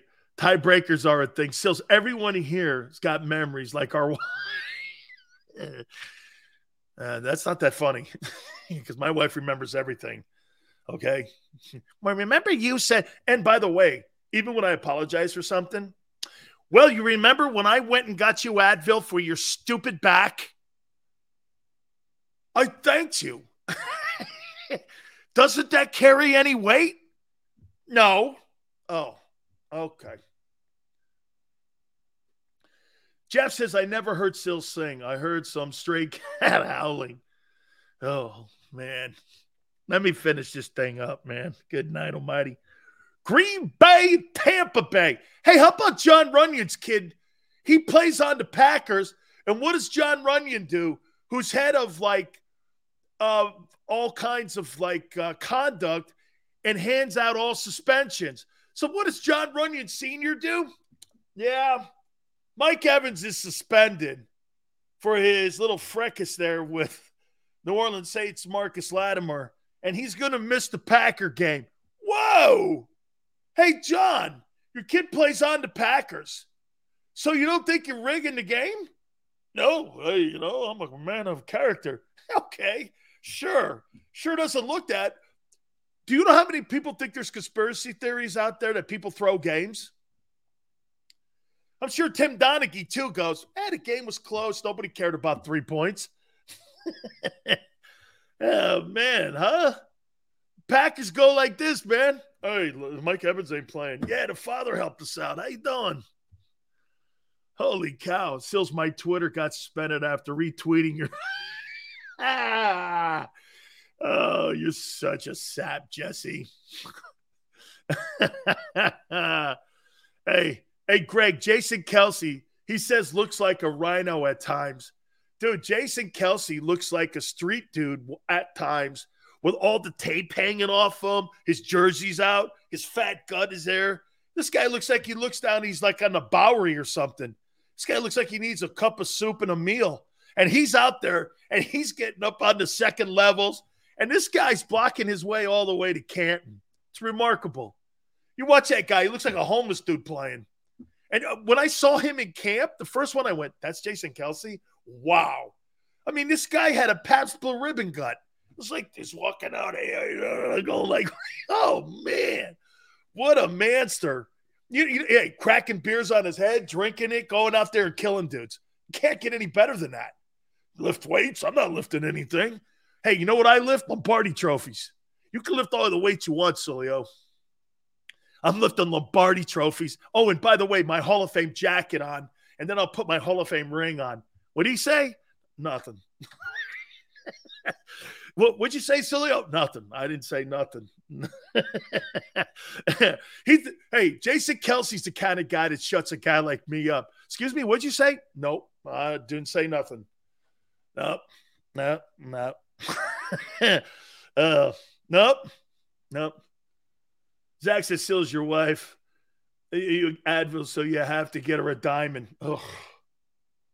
God. Trust me, I'm already in trouble. my aunt and my wife. Okay. Notice how a lot of former Eagles work in the player conduct office. How you doing, right? Fred, what's up, brother? Thanks for stepping in with us. Guys, please hit the like button for me. Thank you. Hey, hey Zach, Kelce drinks his he drinks his calories to keep his weight up. You know, everyone's got a weight to make. Kelce goes, Yeah, I got five beers tonight. We're ready to rock. By the way, Sileo told me Corona's got more calories in them. Give me a couple Coronas. We're good. Oh. Who do you got in that Green Bay Tampa game? I get the Bucs 26-20 because it's at Raymond James. Man, the Buccaneers have no the Bucs are winning games because their defense is elite. Okay? Their defense is elite. And San Francisco at Denver, I got Jimmy G and the Paisan Patrol 29 21 over Russell Wilson. And some of you want to go like this. Sills, you're picking the Italian, aren't you? Yeah. hey, watch this. This is one of the only times you got, watch this. Sills, you're picking the Italian. Yeah. you got me. I'm guilty. His replacement is even bigger than him. I know. You guys got me. I got Jimmy G, man, in the pasta fazool and the gabagool. Okay? Anything you want, man. Pizza free. Pick it. I don't care what you want, man. Okay? But then again, the stuff with Ciara, homie. Mm. Ciara's got to be one of the top three greatest looking women of all time. And like Sophia Loren to me, and Ciara's in there too. I've seen her in person. Unbelievable. I saw her at an NFL uh, party, uh, the Maxim party. Xander, I saw Ciara at the Maxim party with Russell Wilson. Honest to God, I went like this. Okay, I hope nobody in here makes a scene or an ass out of themselves because it's easy to. You know how when when like really superstars walk in, you didn't do that because she's a superstar singer. When she walked in, you're like, okay, um, yeah. I've seen Gisele, very beautiful. I've seen Christie Brinkley, very beautiful. I see, I saw Ciara. You're like this, yeah. Okay. Um, I looked over at my wife and I go, oh, yeah, that's one of the top three chicks of all time. I go, that's too much to believe. wow. And tall and it's everywhere. Ciara overrated? Not if you saw her in person, dude. Not um uh hey Nate, hey Nathan, unreasonably attractive. Uh, okay. hey guys, do me a favor. Please hit the like button here. I'm going to look at the elite teams in the National Football League. And you know what? As we go into week three, doesn't this radically change? Let me get the flex here. Here, remember, at a time, all of you wanted Wilson. Imagine the media if we gave up all those assets. Man, he looks cooked, doesn't he, Flex? Flex, he looks cooked. I would still take Deshaun Watson over Jalen, but Russell Wilson, he looks cooked in Denver he really does look cooked. Rihanna special too, man. Seen her. And I'll tell you something too. Uh, Rage, I'm going to tell you this Rihanna is a cool chick. Okay. Ice Cube introduced me to her. She is a wonderful person. Great converse, and love sports, hoop chick. Really a great person. Really a great person. All right. I'm going to talk about those elite teams here in a second. Do me a favor, please, guys. If you're ever hurt or injured on the job, call my friends at Morgan and Morgan, and they will take care of you and your family. Last 30 years, they've done the same thing to everyone out there that calls them and just picks the phone up to the tune of $13.5 billion. Hurt or injured on the job. For the people is not a slogan, it's who they are. They have over 800 attorneys in offices in Philly, New York, and in Florida to get ready to do battle for you. Look, if it's a fender bender or if it's the biggest case on the planet, they're not going to be intimidated because they're the biggest firm, as I said, in the country, and they're there to defend you and your family's rights. Call them at 800 512 1600. That's 800 512 1600. The call is free, the consultation's free. 800 512 1600. And when you call Morgan and Morgan, tell them Big Sills sent you. When choosing a lawyer for your injury case, you may ask, does the size of the law firm matter? Well, of course it does. The insurance company, they're huge with unlimited resources. And whether your case is big or small, they're built to bully you out of the money you're owed. But here's the good news we're big too, the biggest actually. And we're built to fight to make them pay for all that was taken from you. Size is our strength. There's only one Morgan & Morgan for the people.com.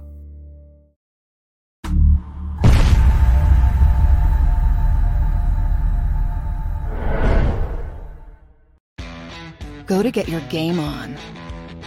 Go for the beers. Go for the cheers. Go for the hit and the hits. Go for the stakes and the stakes. Go to get your parlay on. Go to get your party on. Go for the scene. Go for the screens. Go for the gallery. Go for the win. Go to Ocean. Visit theoceanac.com to plan your visit. The greatest fans on earth. It's a bold statement, but would you expect anything less from Philadelphia? 58 years of heartache creates a toughness, a grit, a resolve not found in most. Sure, our prayers were answered, but now that we've had a taste, we're looking for more. Pond Lehocky, official partner of the Philadelphia Eagles. Action News at 11 with Rick Williams. It's the team you trust to bring it all together. The stories that impact your community, a sports roundup for the locals, and the AccuWeather forecast you depend on. Action News at 11 with Rick Williams. Go passionately. Go fearlessly. Go confidently. Go birds! Go confidently towards your goals with First Trust, Philly's hometown bank for nearly 90 years, and the official bank of the Philadelphia Eagles. We're focused on getting you over the goal line. So go with conviction, go with trust, and go forward with us by your side. First Trust Bank, the official bank of Philadelphia Dreams. Oh, and go birds.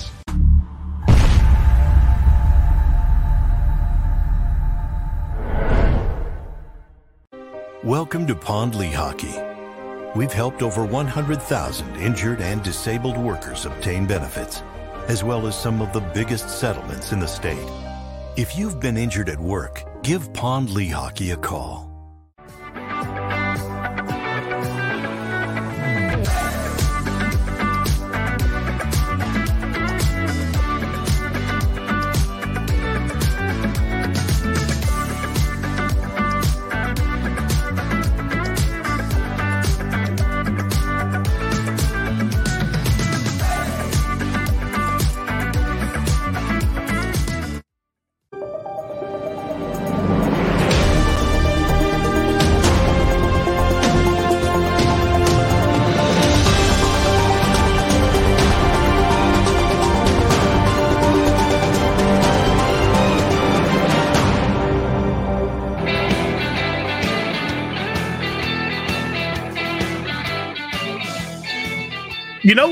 Pretty remarkable last night? By the way, please hit the like button. Browns win 29 to 17.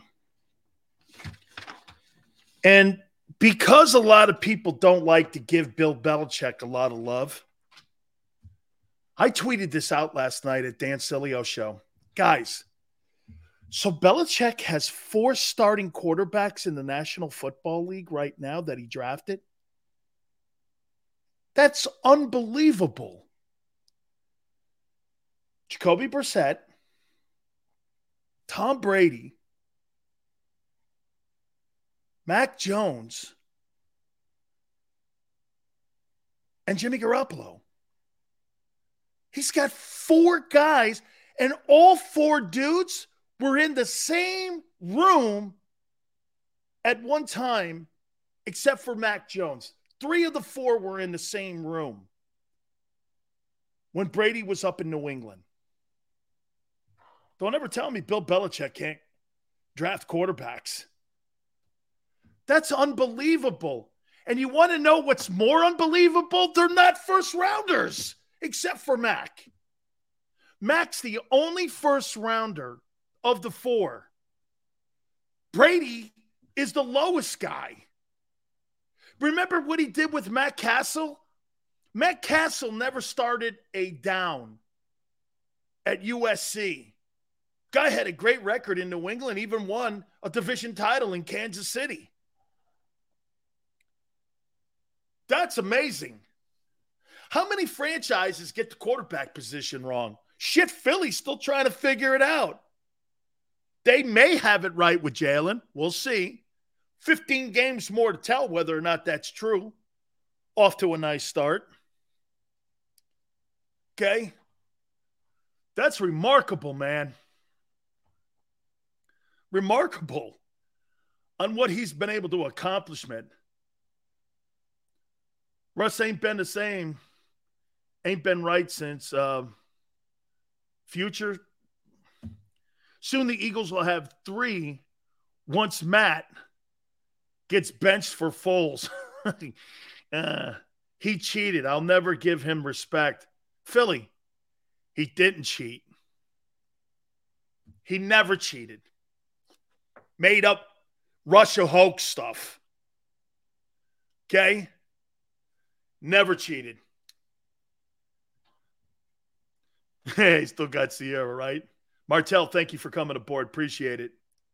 Herbert now questionable. Oh, Herbert now questionable. All right. Hey, let's look at the elite team. Hey, would we, would, guys, maybe you write them down too. Elite teams in the NFL going into week three Bucs, Rams, Eagles, Niners, Packers. Those are your top five. Dan, do you think it's a big game for Hurts? GT, I think any divisional game are bigger games than regular season games that are outside of the division because this is the game that kind of puts you in a position to get to those big games in the postseason. I think this is one of the blocks that I said earlier to pave the road and make it smoother. It's a divisional game. So, to answer your question without going around in circles, yeah, I think. How, how about this? I think this game against Washington is a bigger game than Minnesota. Even though Minnesota is an NFC opponent, divisional games are always more. I don't care what the Washington Commanders look like. They may not be the same team Minnesota is, but I still think that this is a bigger game Sunday because this football game's a division game. You go undefeated in your division, you're winning it. You don't drop any games in the division, you're winning the division. Then that gives you like potentially home field. That's something else too. Okay. The Eagles are not just going to win the East any longer. You're now in the conversation to talk about being the top seed in the NFC. The reason you won the Super Bowl in 17, playoffs went through Philly. Playoffs went through Philly. Now look, watch this. Bucs, Rams, Eagles, Niners, Packers. Watch how I have a different opinion of those other teams. Are the Bucs trending up? I don't know. I don't think the Bucs offense looks that hot. I think you know who the best player on the Bucs offense is? I think he's Leonard Fournette. I don't really think it's Brady. I, I think it's Leonard Fournette. Their defense is playing lights out football. Are the Eagles can the would the Eagles I don't believe that Jonathan Gannon could put a game plan together to stop Tom Brady. So wait a minute, let me pump the brakes. Brady versus Gannon, forget it. F. Gannon gets the F. He ain't beating Tom Brady. I don't think he's that sophisticated enough to beat Tom Brady. That ain't Kirk Cousins that's going to be dropping back. It's Tom Brady. Okay. Do I think Jonathan Gannon can put a game plan together to beat? Watch this. Do I think they can put a game plan together, Shane Steichen and Nick Sirianni, to beat the Bucs defense? No. Do I think Jonathan Gannon could put a game plan together to beat Tom Brady? Absolutely not. Would the game be closer? I do think that. I do think that. Okay? I do think that. Do I think this Eagle team can beat the Rams? I told you this last year. I wish to God that the Eagles had the Rams instead of the Bucs. Xander said this too. Anybody but Brady at home. That was a shitty matchup. it was going to end like that. We all knew it. But the Rams, they're showing you they look at Atlanta. Atlanta ran the hell out of the ball on them. Dude, I think that's a fundamental problem that the Rams have. That if you can run the ball, and that's what keeps San Francisco all the time in that game with the Rams and Kyle Shanahan versus Sean McVay, is because San Francisco can run the ball. I think the Eagles, watch this. I'm going to say this. I think that's I think that's a pick 'em game. I think Stafford's hurt. You guys agree?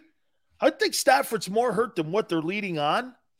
And I think that's a I think the Rams and the Eagles are a pick 'em game. Okay? Martell goes Rams lose to us. Do you think I'm crazy when I say that? That that's it's a pick 'em game? Big Pickett says Tampa Bay's defense is the biggest obstacle for any team in the NFC. Agreed. Let's see what that looks like in a couple weeks, though. Now, remember something, because here, Pickett, they just went out and they, they got Cole Beasley off the street because they're not comfortable with what they have in their wide receiving corps. And by the way, the Eagles made a right call and they were lucky. That kid, Chris Godwin, he is always hurt. That kid is always hurt, man. He's always in the tub. He's never active. I don't know. I pass on him in free agency. I never see that guy healthy. It almost seems like every year he's been in the league, he's been injured. Right? Davey, look at Davey. Davey speaking like a former player.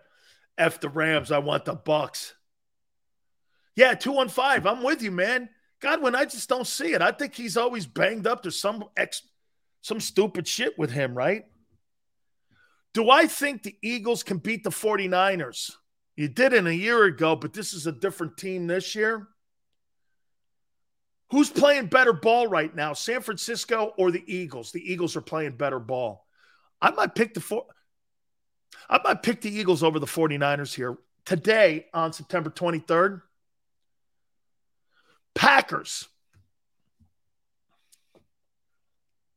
Packers got Aaron Jones. He's better than Miles Sanders. Eagles have a better old line. Packers have a better quarterback. Eagles have a better wide receiving corps with tight end to boot. Packers have a better defense. They have better corners, I think. Just gave a guy, he's the highest paid corner in the league. Um, I think they got better pass rushers in Green Bay. Now, they were torched by Minnesota in week one. We saw this last year, though, when Green Bay got killed by New Orleans. It didn't matter. I still think the Packers would be a problem for the Eagles because they can run it and throw it also. But there's more skilled guys. I think it depends where the game is. Philly D, burn tape sales, Patriots cheated. I don't care what you think. They didn't cheat. They won Super Bowls after the suspensions. They deflated footballs. The, the spy gates didn't matter. If it mattered so much, why did they still continue to win Super Bowls? Didn't matter. It was made up. Sorry, Philly. It's made up. Didn't matter. As a matter of fact, you can have all the game plan. Can you imagine this? You can have all the game film we want on Brady. You ain't beating him. You're not. You got the greatest coach and the greatest player in the history of the sport. You're not beating him. You're not. Case closed. I don't care what you call it. It's just another form of trying to put a nick in a person's resume. I don't care what people say. Never mattered. Deflated. Fu- you know, I wasted about, let me say this. I wasted about three years of my life talking about PSI. uh, I don't care. Okay. Uh, look at Paul. You calling Jim Johnson a liar? I'm saying I disagree with him. Never mattered. Because if you cheat, usually once you correct that cheating thing, you don't win three more Super Bowls. they went on to win three more Super Bowls after that. What did they do then? Oh, what did hey, come up with something else? Okay. I'm sure Adam Schiff could. hey, I've got all the evidence. uh, I don't give a shit what you call Paul. I disagree with him 100%. You could bring up every name you wanted. Usually, when people call other people cheaters, and there's really no evidence to the fact that it had any impact on the game because they went on and won more. And actually, after the cheating scandal or the so called uh, Spygate, they went undefeated. Boy, what an impact. The next year they go undefeated. All right, let me reset. I got to get in. We got it. We're already in the hour three here. I got to take a time out here. Please hit the like button. Keep it right here on the National Football Show. Hour three coming.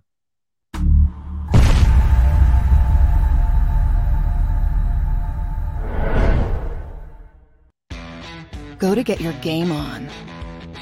Go for the beers. Go for the cheers. Go for the hit and the hits. Go for the stakes and the stakes. Go to get your parlay on. Go to get your party on. Go for the scene. Go for the screens.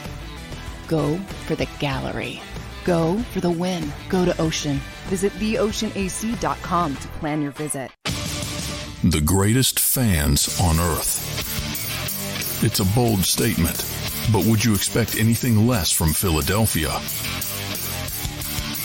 58 years of heartache creates a toughness, a grit, a resolve not found in most. Sure, our prayers were answered, but now that we've had a taste, we're looking for more. Pond Lehocky, official partner of the Philadelphia Eagles. Action News at 11 with Rick Williams. It's the team you trust to bring it all together. The stories that impact your community, a sports roundup for the locals, and the AccuWeather forecast you depend on. Action News at 11 with Rick Williams. Go passionately. Go fearlessly. Go confidently. Go Birds! Go confidently towards your goals with First Trust, Philly's hometown bank for nearly 90 years, and the official bank of the Philadelphia Eagles. We're focused on getting you over the goal line. So go with conviction, go with trust, Go and go forward with us by your side. First Trust Bank, the official bank of Philadelphia Dreams. Oh, and go Birds.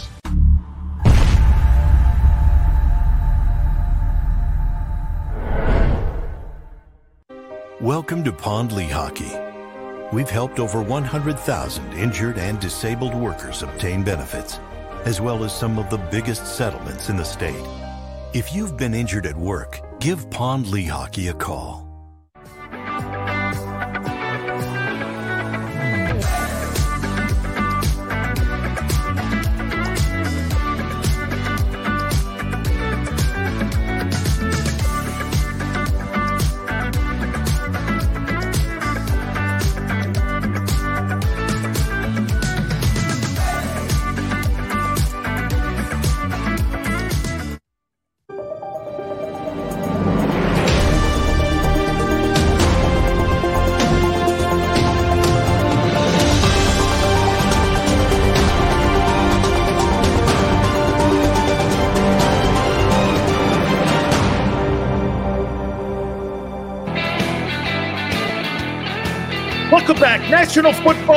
Big Tilt here on a Football Friday. Thank you guys so much. Appreciate it. Thank you for stepping in with us. Should be a great weekend. Some great college football games too this weekend too. We're going to reset here in a second. Thought John McMullen was awesome in the first hour. We so thank you again. Listen, I'll say it one more time to you. If Haason Reddick doesn't show up in this game on Sunday versus the Washington Commanders, Um, Big Sill's not going to be happy on Monday. Now, let's do this. They're playing this good right now. And they look like one of the better teams in the NFC, the Eagles. How much better are they going to be as defense by the bye? I personally don't think we've seen the best of this defense yet. And I think it's taking time and longer because of the new faces that's on that side of the ball. And we should have expected this the inconsistency. Not so good against Detroit, then turn around and you see a better effort against Minnesota. Do we all agree? Okay. Do we all agree? Hang on, hang on, Zach. Do we all agree that it's going to take a little bit more time for the defense to get better because of the new faces? Okay. Don't we think that? Don't we think that? That it's going to take a little bit more time for them to be able to really gel as a unit. These guys haven't played together. Why would we think that you could plug and play somebody that they've only played two games together? These guys have only put together what? 120 minutes of football as a unit. Is that fair, right? Hey, hey, Xander. Xander goes like this. Reddick looks like a shrimp out there next to the tackles. He is. That's why he's now on his third team in three years because he is a shrimp. He's a one dimensional guy that Howie gave $15 million a year to. Biggest mistake Howie made was giving that guy that money. How many people do you think in the open market would have given Reddick that money? They'd be in the same position that Arizona and Carolina were in. I, I, hey, of all the guys they brought in, I'm going to wait a couple more weeks before I say anything. Howie overpaid for the guy, in my opinion. He may go out there on Sunday and shut Big Sills up, and he may have three sacks. Nathan, you think it's rust? Why would he have rust? This guy's got 24 sacks in the last two years. Supposedly, he's one of the best edge rushers was out there available in the open market. What rust? Rust? Okay. Or how about this? This guy doesn't have a natural. That's what this comes down to. Can I tell you? This guy doesn't have. Hey, Nathan says shrimp that sacks like a machine. You can't. That's all he can do. That's all he can do. And here's the thing. Wait a minute. Spike, he doesn't have a natural position. He's not an edge. He's not a defensive end. He's not an outside linebacker. He's not a will linebacker. He's not a Sam linebacker. He's not a middle linebacker. He's not a corner. He's not a strong safety. He's not a free safety. 99% of the people in this league have a position. Reddick doesn't. You can't put him anywhere and quantify him as a position player, except for this. He's a specialized pass rusher. That's it. He's not a good tackler, and he's not good in covering tight ends and backs. Watch him. Bring any game film you want. Ask Arizona or Carolina. They'll tell you he can't cover backs. What does Jonathan Gannon have him covering backs? He's a DE linebacker? What the hell is that? He's a DE linebacker that's 6'1, 235. To Xander's word, that's a shrimp. But he's a pass rusher, Sills. Again, you talk about empty calories for uh, for Kirk Cousins. What was he doing in Arizona with those sacks in Carolina? Like Carolina sucked, and they were constantly what, what, what, what impact did he have on Carolina and Arizona? Zero. Those were empty calorie sacks that meant nothing in the landscape of anything. But Howie was in such a move to go because you know why? I'll say it Derek Barnett. He is trying to cover for Derek Barnett. Haason Reddick was signed because of Derek Barnett and his failures. Plain and simple. Howie hasn't got the edge rusher right since he's been the general manager of the Eagles. Howie Roseman hasn't got the quarterback right since he's been the general manager of the Eagles. He may have it right with Jalen. 15 more games will probably tell us. He really kind of didn't get the wide receiver right. That's why he got A.J. Brown. DeVonta is there. I agree. Of all the wide receivers, DeVonta's probably his best. I'm telling you reality. Haason Reddick is a man without a position. He's not that great a player. Okay? His numbers, you take the numbers out, he's a non factor in first and second down. And when you, he, Micah Parsons can cover a tight end and back. Most guys, TJ Watt can. This guy can't. I don't think it's a very good pickup. Now, I think it's too early for me to say that out loud, but I did. So I'm going to be held to it. So we'll see what happens. Hey, man, they got a shitty O line up in Washington. And if that dude doesn't make an impact on Sunday and he don't have a sack, it's it, hey, I don't know, man. I don't know what else to tell you. I've been saying this since they brought him in. Carolina won a Super Bowl? Who? Okay? Who?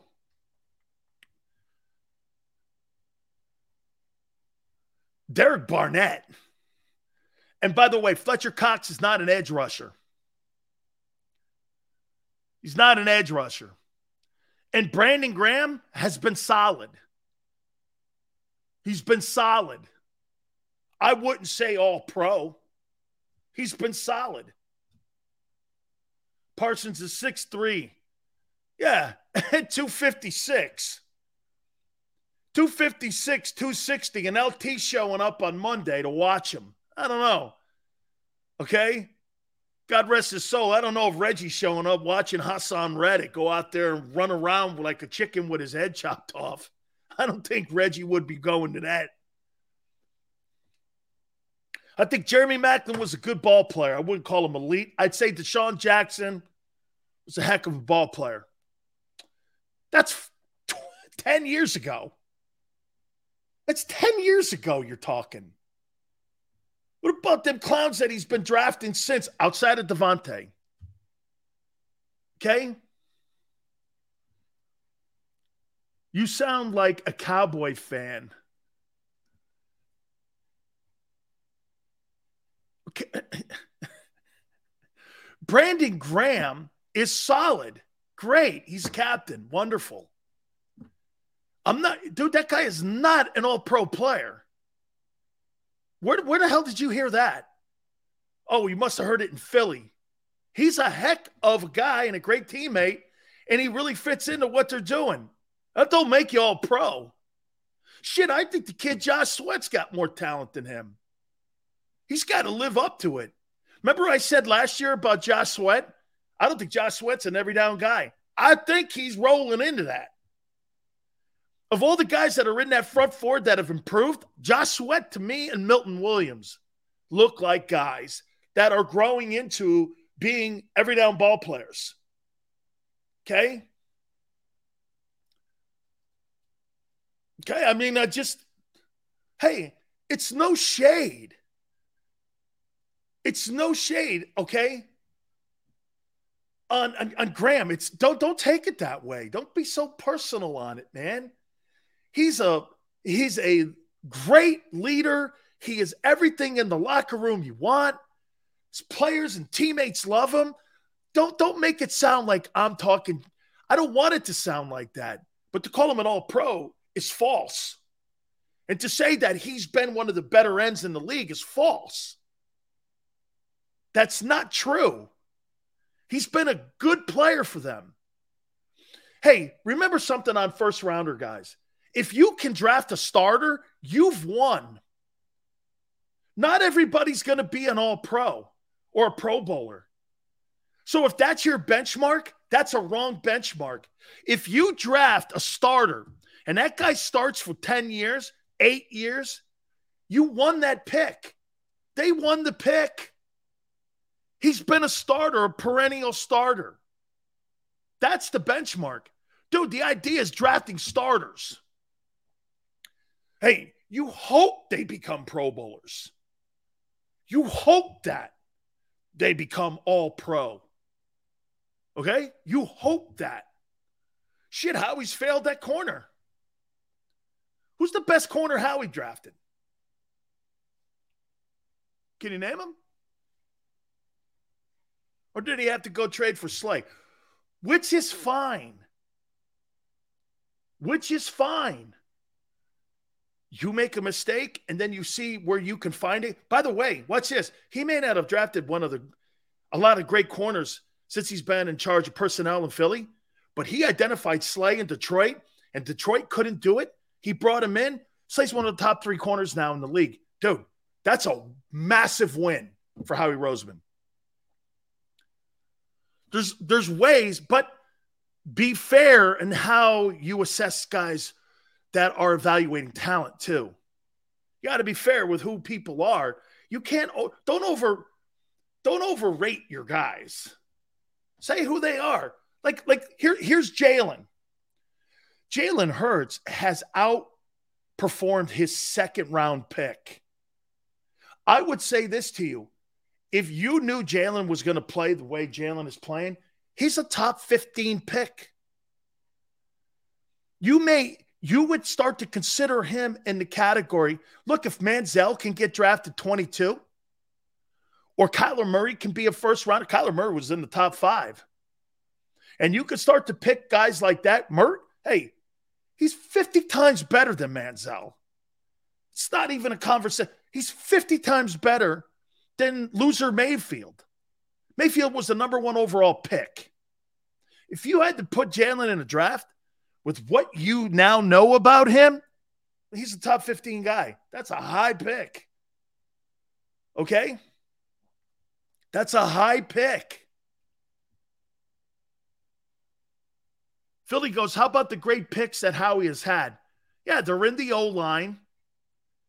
Okay. I would say Sanders, Jalen, Goedert, DeVonta. But here, you want to do something? Philly, outside of Jalen Hurts from that 2019 draft, is there anybody on the team from that draft? That's three years ago. Is there anybody on that draft from 2019 that he had three years ago. Is there outside of Jalen?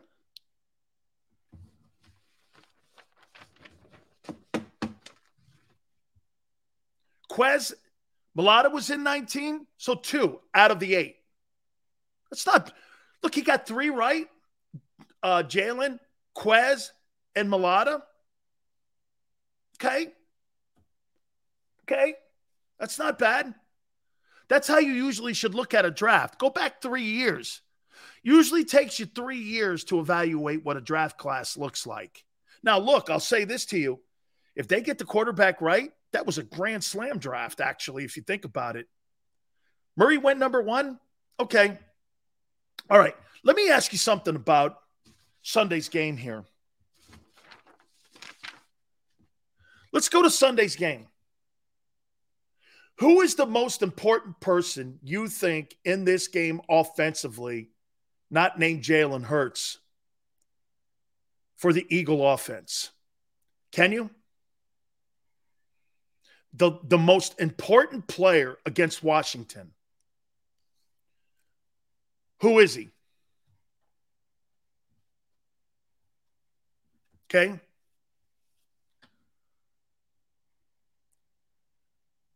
Miles Sanders. Scott, you're right. Miles Sanders. Boy, I'll tell you what, man. if Miles Sanders continues to play the way he is, he's averaging 85 yards. And like I told you, check it out what he's on pace for right now, what he's doing right now. Look at this. Miles Sanders continues to do what he's doing. And you continue this trend 85 times 17. That's a question, right? Whether or not he plays the 17. This guy's on pace for almost 1,500 yards. This guy's going to the Pro Bowl. That player puts 1,500 yards up, he'll be one of the hottest free agents out there. Because remember, Howie allowed him to go into this year without a contract. At the end of the season, he's finished in Philly.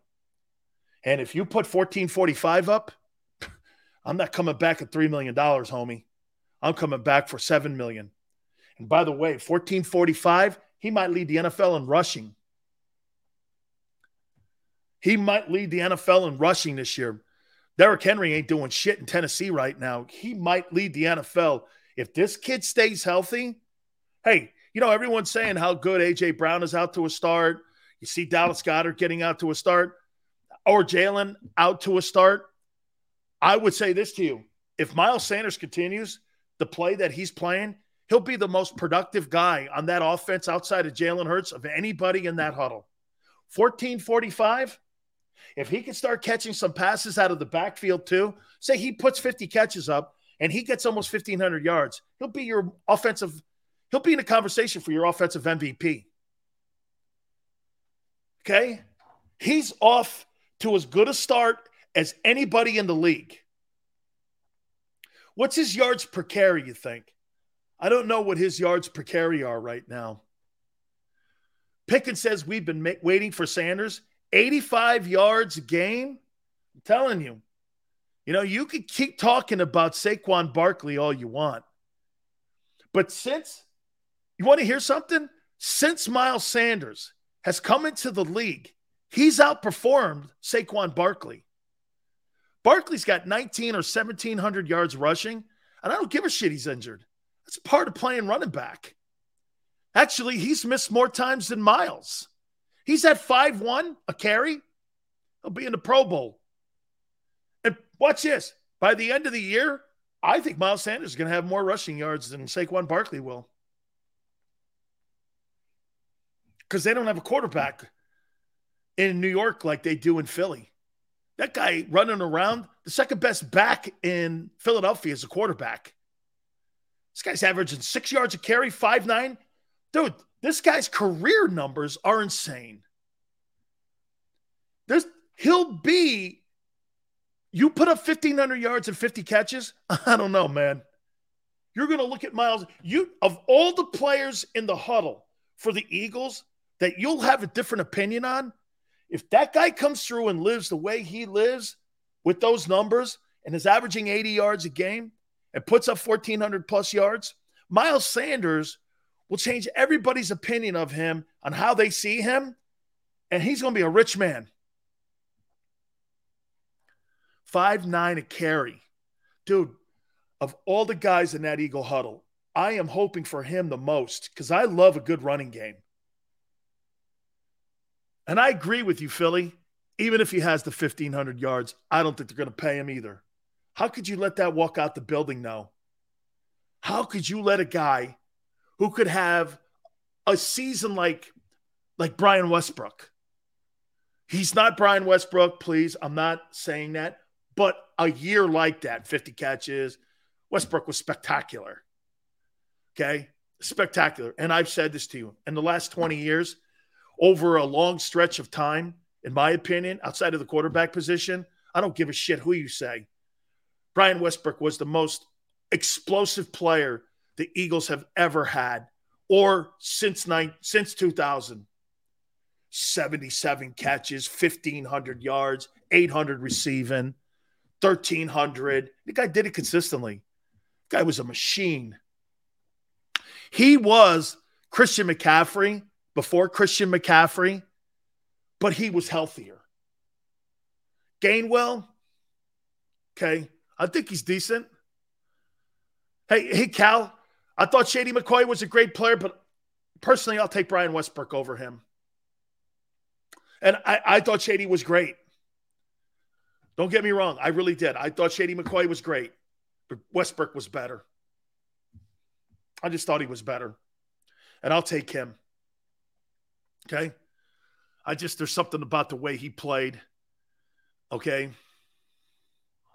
He was just something. He was, he, he was, he was just something for him to watch. Yeah. I mean, Dolphins, Westbrook was, dude, every guy today in the league wants a guy like that. He is the prototypical running back for today.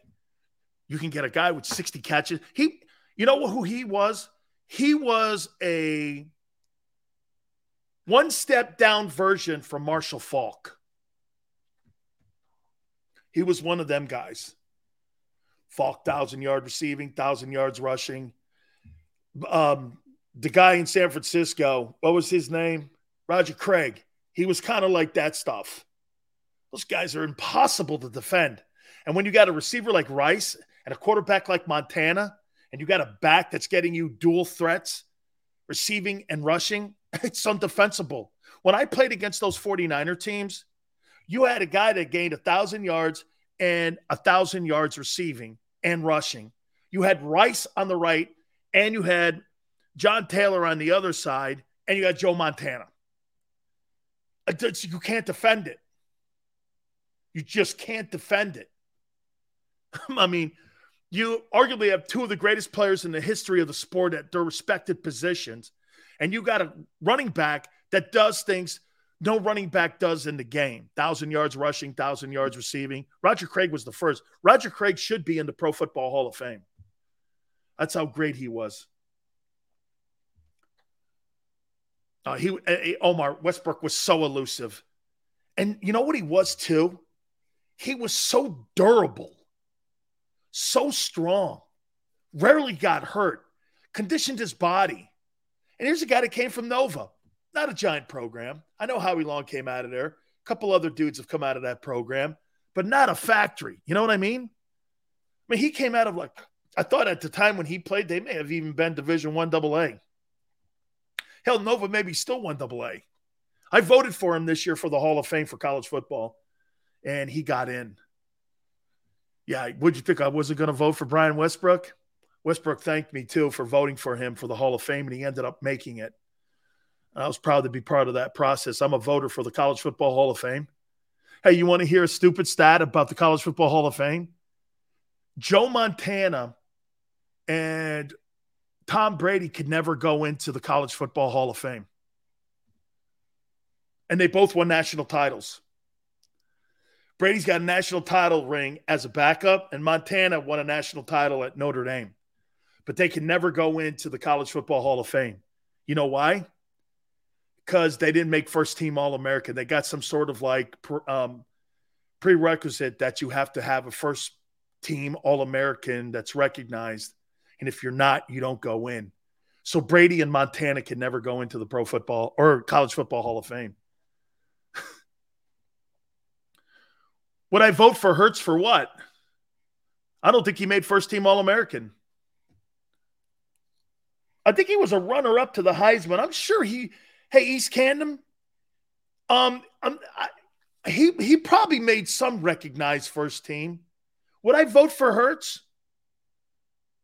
Probably. Had a great year at Oklahoma. And he was a former, hey, Xander, am I right? He's a former Southeastern Conference um, Offensive Player of the Year. I think he finished second to Heisman at Oklahoma. And I believe he was an SEC Offensive Player of the Year when he was at Bama. So I, I yes, yes, I would vote for Jalen Hurts to go to the College Football Hall of Fame. I think th- those are some really great awards. I mean, you're second in the Heisman, and I, I but there has he has to have made. He he he has to have made. look at Nick. what? Hey, who's Nick talking about? Hey, Sills, clap, clap, clap, sack. Who, who who's he talking about? Yeah, well, he didn't lead that team to a national title, though, MJ. Then again, Brady didn't lead that Michigan team to a national title either. Hey, Sills, if we get a future Super Bowl with Tua and Hurts, how awesome would that be? That would be amazing. That's a great conversation. I've got that written down. Um, I've got that written down here. Commander Sack. Okay. Hey, do me a favor. Hit the like button. Hurts and Tua. I do have that written down. I'll explain. Hit the like button. Keep it here on the National Football Show.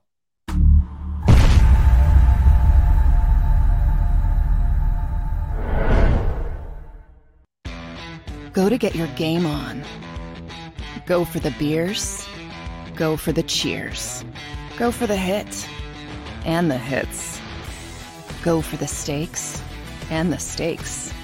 Go to get your parlay on. Go to get your party on. Go for the scene. Go for the screens. Go for the gallery. Go for the win. Go to Ocean. Visit theoceanac.com to plan your visit. The greatest fans on earth. It's a bold statement, but would you expect anything less from Philadelphia? 58 years of heartache creates a toughness, a grit, a resolve not found in most. Sure, our prayers were answered, but now that we've had a taste, we're looking for more. Pond Lehocky, official partner of the Philadelphia Eagles. Action News at 11 with Rick Williams. It's the team you trust to bring it all together. The stories that impact your community, a sports roundup for the locals, and the AccuWeather forecast you depend on. Action News at 11 with Rick Williams. Go passionately. Go fearlessly. Go confidently. Go birds! Go confidently towards your goals with First Trust, Philly's hometown bank for nearly 90 years, and the official bank of the Philadelphia Eagles. We're focused on getting you over the goal line. So go with conviction, go with trust, and go forward with us by your side. First Trust Bank, the official bank of Philadelphia Dreams. Oh, and go birds.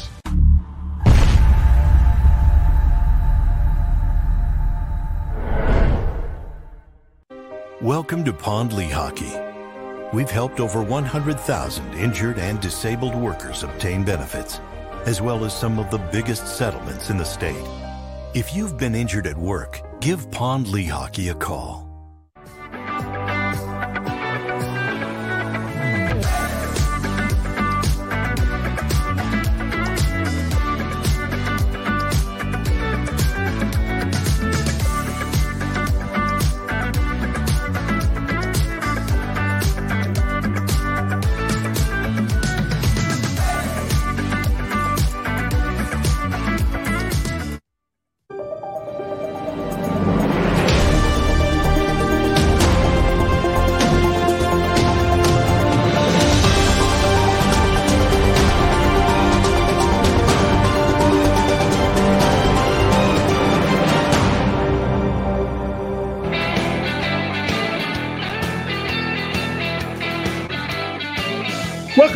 National Football Show with your boy Big Sills. Should be a great weekend in football. By the way, some college games. Maryland at Michigan. By the way, I think Michigan's decent. I don't think they're great. But because, you know, Harbaugh, Big Ten, and all the political stuff that goes on with the Big Ten, they're going to be pushed. By the way, I vote on the top 25. I think I got him fourth or fifth, somewhere in there. Florida, Tennessee will be a pretty good one. It's in Knoxville at Neyland Stadium. Texas, Texas Tech could be decent. Oregon, Washington State. Um, Arkansas, Texas A&M will be interesting. Wisconsin, Ohio State could be the best game of the weekend. So I don't know about a bunch of great games this weekend. But uh, probably that Wisconsin Ohio State game will be interesting. And I want to see what Florida does against Tennessee. Um, I think the Gators got a bunch of talent there, too. Um, hey, did you see that thing that I posted? Hey, hey, Xander, did you see that thing that I posted about the LSU game in 2019? Guys, I gotta I gotta bring this up here. Give me a second here. I posted this thing and somebody pointed this out to me. I think it was, I think it was Coach Orgeron. that posted that that uh, pointed this out to me. It was like the 2019 LSU Alabama game and the amount of players that were on the field at that time. There, there were, listen to this. Listen to this. You guys ready? So, in the LSU Alabama 2019 game, it featured Joe Burrow, Clyde Edwards Helaire, Justin Jefferson, Ja'Marr Chase, Tua Tagovailoa, Najee Harris, Brian Robinson, DeVonta Smith, Jerry Jeudy, Jaylen Waddle, all in the same game. That's why you watch Southeastern Conference games. That's why you recruit in the SEC. Did you hear that list? That's an all. You could put an all-star, all-pro team together off that 2019 LSU Alabama game. You had some of the greatest players in the game right now that's playing in the NFL in that game playing against one another. That's incredible. Absolutely insane what kind of talent was on the field for that football game. Wow. Dude, I mean, unbelievable, man, right? Texas does look a little bit better. They do. All right, let me ask you something about Tagovailoa and Hurts here. Who's looked more impressive so far? And John McMullen was on with us earlier. The top three quarterbacks in the NFL are Tagovailoa, Jalen Hurts, and Carson Wentz. Those are your top three quarterbacks in the NFL right now. Okay. With guys like Brady and Rodgers and Stafford in the NFL and Mahomes and that, the three quarterbacks are Tagovailoa, Jalen Hurts, and Carson Wentz. Okay. Scott says both in different ways. You could tell the difference in elite wide receivers. Hey, Scott, great point. Tua by a little Wentz. Okay. Hey, look at Amari Cooper. Look at what Amari Cooper's done, even for Jacoby Brissett. This guy's put up a C note last two games. I mean, Amari Cooper's balling in Cleveland. Something Odell Beckham couldn't do. Amari Cooper's doing it. And he's got Jacoby Brissett. He don't even have the ace yet. Cleveland doesn't have their ace, and Amari Cooper's putting up huge numbers. Wait till Deshaun Watson gets in the building. Holy shit. With Nick Chubb? Guys, Cleveland will have the best offense in the league. The tight end is outstanding. The kid from the U. So you got him, Chubb, Deshaun Watson, and Amari Cooper, and that old line. Cleveland will have the best offense in the A- in the AFC. When Deshaun hits the field, it'll be the best. That guy is a stud. I don't give a shit about his off the field stuff. NFL doesn't. Why should I? And nor should you. If the NFL doesn't care, what is he, your buddy? Oh, I mean, I, I love how certain people go, well, you know, he's a what's it what's it to you? What's it to you what Deshaun Watson is? nothing to me. I mean, I don't want him to date my daughter or anything like that. And I'm not asking him over to dinner. I don't give a shit about him. He's a quarterback for the Browns. That's all he is to me. This guy's not man of the year. He's not, any, I don't care about him. I just know this the, the NFL doesn't care. So if the NFL doesn't care, why should I care? Right? I don't care. Hey, here's Xander. Great entertainment, talented player. End of the day, I don't know him from a can of paint. That's not my job. My job is to watch him play ball. My job is to go out there and watch a guy who has $230 million guaranteed, richest contract in the NFL. I don't give a shit what you tell me about that made up contract that Patrick Mahomes has of 500 million. That's not really all guaranteed. This guy's got $230 million guaranteed. Mahomes doesn't. Dude, if the, hey, Nick, if the Browns have a winning record and are still in it? Because remember, I heard I heard the guys, um, Xander, I heard the guys talking about um, when Deshaun can come back. I don't think they really know exactly what they're saying that it's he's not comes he doesn't come back week 11. He comes back in October. And he could start practicing with the team in October. He can't be active. I think it's 3 weeks before. So he can start practicing 3 weeks before that Texans game. So he's going to be in the building. It, there's there's levels. He gets there. I thought I saw October 10th where he gets in the building. Then he practices. Then he clears. Then he's able to play in week 11. That's how I thought I saw it and the progression of when he can play. But he's not going to come off suspension and then next week they got to decide whether he's active. He's going to be practicing for about three weeks before he gets on the field because they're going to get a waiver. That's how that's set up. So he's going to be he's going to be practicing with Amari, with Chubb.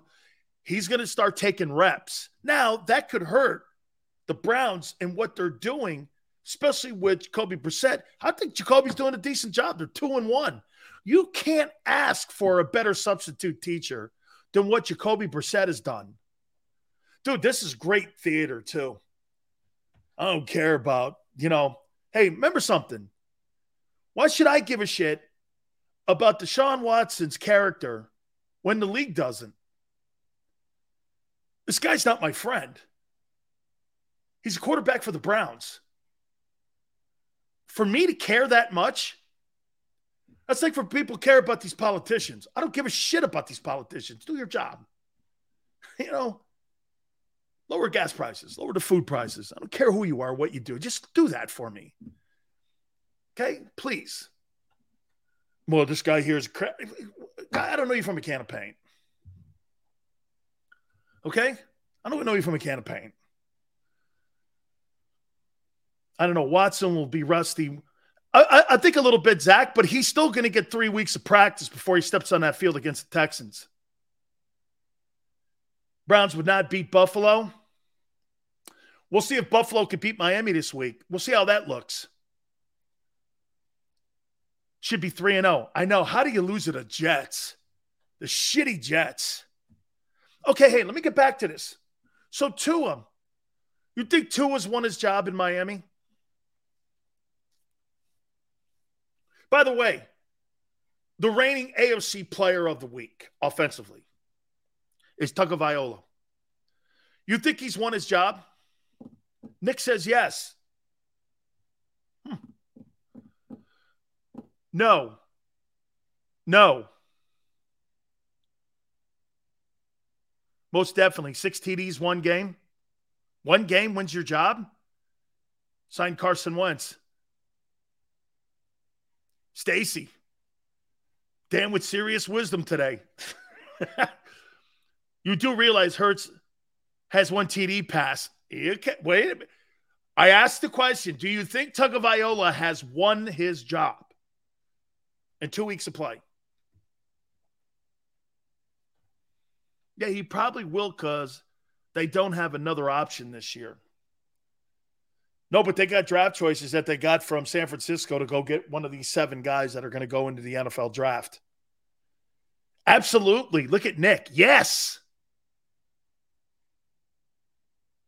As of week two, G. Hey, G. No, no, no, no.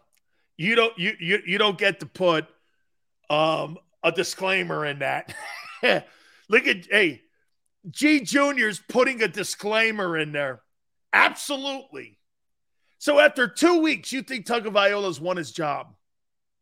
You guys remember when Blake Bortles threw for 570 yards in a playoff game against the Steelers up in Pittsburgh? Remember that? Threw for like 570 or something, right? 470, whatever it was. uh, okay. So here, you think Jalen Hurts has won his job for 2023 and beyond? You think he's won it? Both these guys going into 2022. Okay? Both of these players going into two. Th- no, no. Whoa. Yes. So wait a minute. Some of you think that Tagovailoa hasn't won the job, but some of you think Jalen has. Interesting. No. No. Has it beat a playoff team? No. It's the same case, too small of a sample size. Damn. Hey, Marcus. Marcos, don't don't talk with reason. you can't do that here, man. That's too reasonable. I think the question is still out on both. Hurts won it in his rookie season. really. He, he, dude, he didn't do anything special last year. he didn't. I, am going to leave that one alone. I've already hit on that. I think both will, but haven't won it yet. Only time will. Hey, look at David with the wisdom of the day. Only time will tell. David, profound. Maybe Tua, Hurts, and Mac Jones have great careers. You only hope guys do, man. Who roots for shitty things to happen to people? Only bad dudes do. Nobody hopes for anything bad for anybody. Unless you're you the only people you wish bad things on are people like Brett Favre. That's the only people you wish bad shit on, or guys like that. You don't wish bad things on good folks. Unless you're a tool. Right? Brett Favre deserves all the heat he can get. Guy's an ass. Seriously, one of the biggest ass pipes of all time is Brett Favre. No respect for that guy anymore. And I had a ton of it. Ton of it. You play as many consecutive. Uh, here, I'll make a point to you on what I said about Favre years ago. Okay? Brett Favre's consecutive game played streak in the NFL will never be broken. And I'll tell you this it's greater than Ripken's streak. Ripken can have a cup of coffee after the fifth, what is it, five and a half innings. All he has to do, he can come out of a game five innings sit there on the bench drinking Kool Aid, doesn't have to play. He could DH. You can't, you got to go out there with broken ribs, spleens, you know, calf injuries, broken bones. You got to go out there and play, dude. You will never see anybody come near that record ever again. Consecutive games played by Favre and how he led his team. And it's greater than Cal Ripken's streak. Guy was amazing, man. He's a bum now, though, as far as I'm concerned. Score Sunday. Uh, we're getting there. I've already said it earlier. Okay? Dolphins, same here, Sills. Lamar's a different class than Cousins. He may struggle in the playoff, but his record speaks for itself. Yeah, the guy's won a ton of games. Okay? hey, football ages you. Favre looks like he's 100. Well, yeah, football ages you, and also being a thief ages you. You got to worry at night when you're stealing from folks if they're going to come get you and when they're coming to get you. Don't worry, Paul Cruz got his time coming. You see the guy that he was in cahoots with pleaded guilty? Paul Crewe Favre, man. This guy's going to be playing at the Mississippi Correctional Facility for Men, and he's going to put a great team together. It's going to be called the Lean Machine, not the Mean Machine. And Favre's going to be playing quarterback. And he's going to be in there. And he's going to have, like, really, it's going to be a great league. This guy's going to be able to put a league together, man. Unbelievable. Paul Crewe Favre. Man, what a what a league that's going to be. They should televise it. Right? They should televise it, man. Put his ass in there. You imagine watching Brett Favre in lockup? you know, you only get three hours to play because after that, you know, lights out.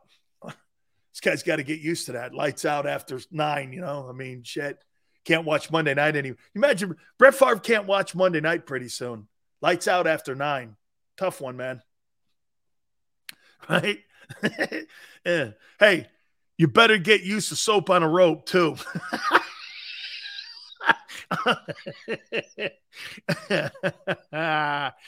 oh man. Good night, Almighty. Oh man.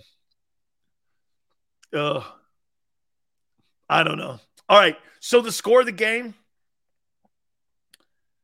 What did I say?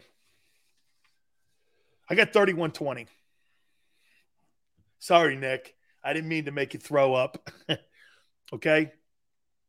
31 20 Eagles. They win. And I'm, hey, I'm going to, and right now, GT is going to be holding this against me. okay. GT is going to, because with me making that prediction, that means my two and four starts out the window. And that's a receipt that's due probably Monday. Okay. If you want your, hey, if you want the job, do your job. I love that. Rage has got Eagles 27 10. Brian, appreciate it. Guys, please make sure you hit the like button for me. No Wrangler jeans in prison. Uh uh-uh. uh You wear Dickies in prison. what do you got, Xander? 34 31 Eagles with the W. Boy, all you guys think this game's close? So you think Commander Wentz shows up? Booyah. I like 31 10.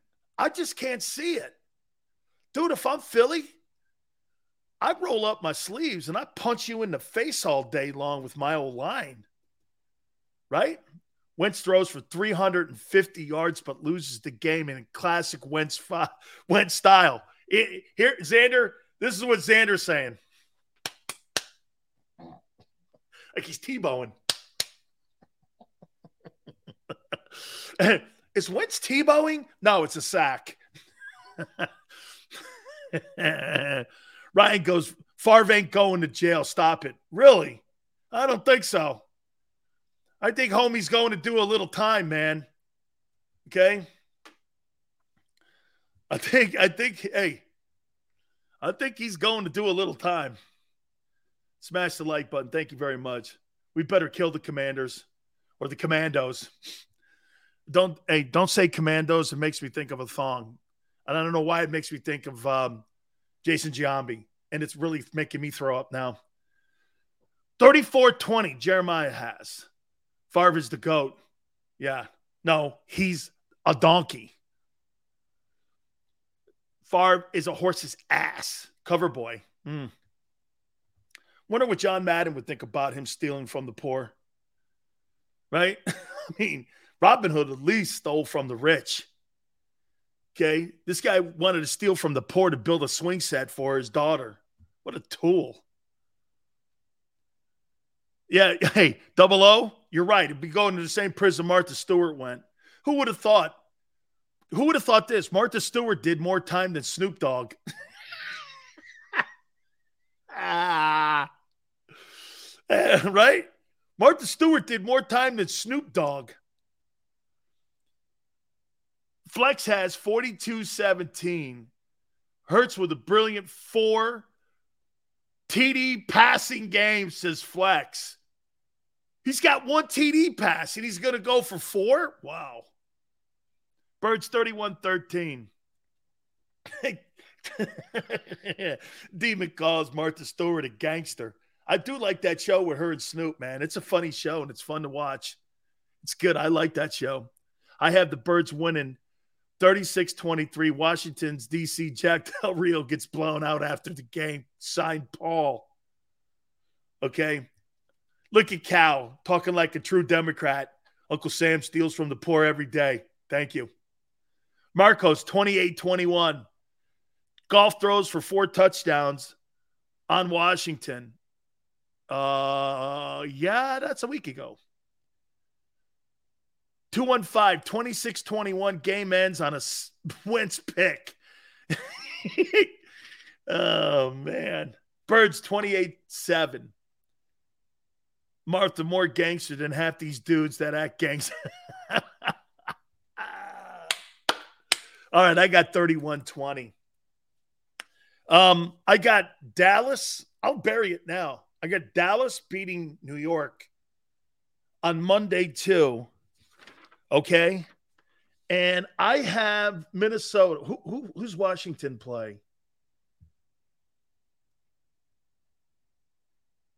Who does Washington play?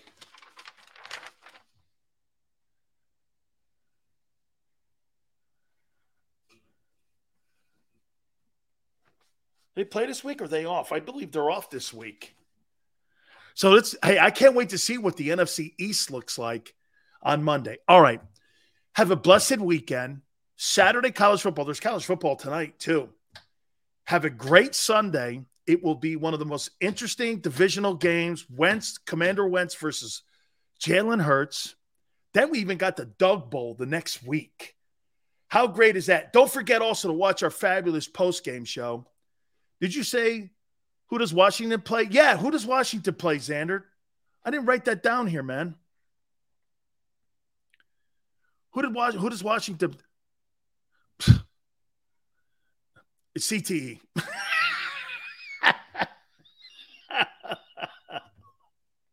it's Friday. Holy cow. What a hey, what a dingbat. uh hello. I can't wait till Monday. Have a great one. Have a blessed weekend. We love you guys. Having a stroke, man. You guys, Sills, you're getting old. Absolutely. Xander, great job, especially after YouTube. The job they did on the sports day, guys. Hey, man, thank you guys for hanging with us, man.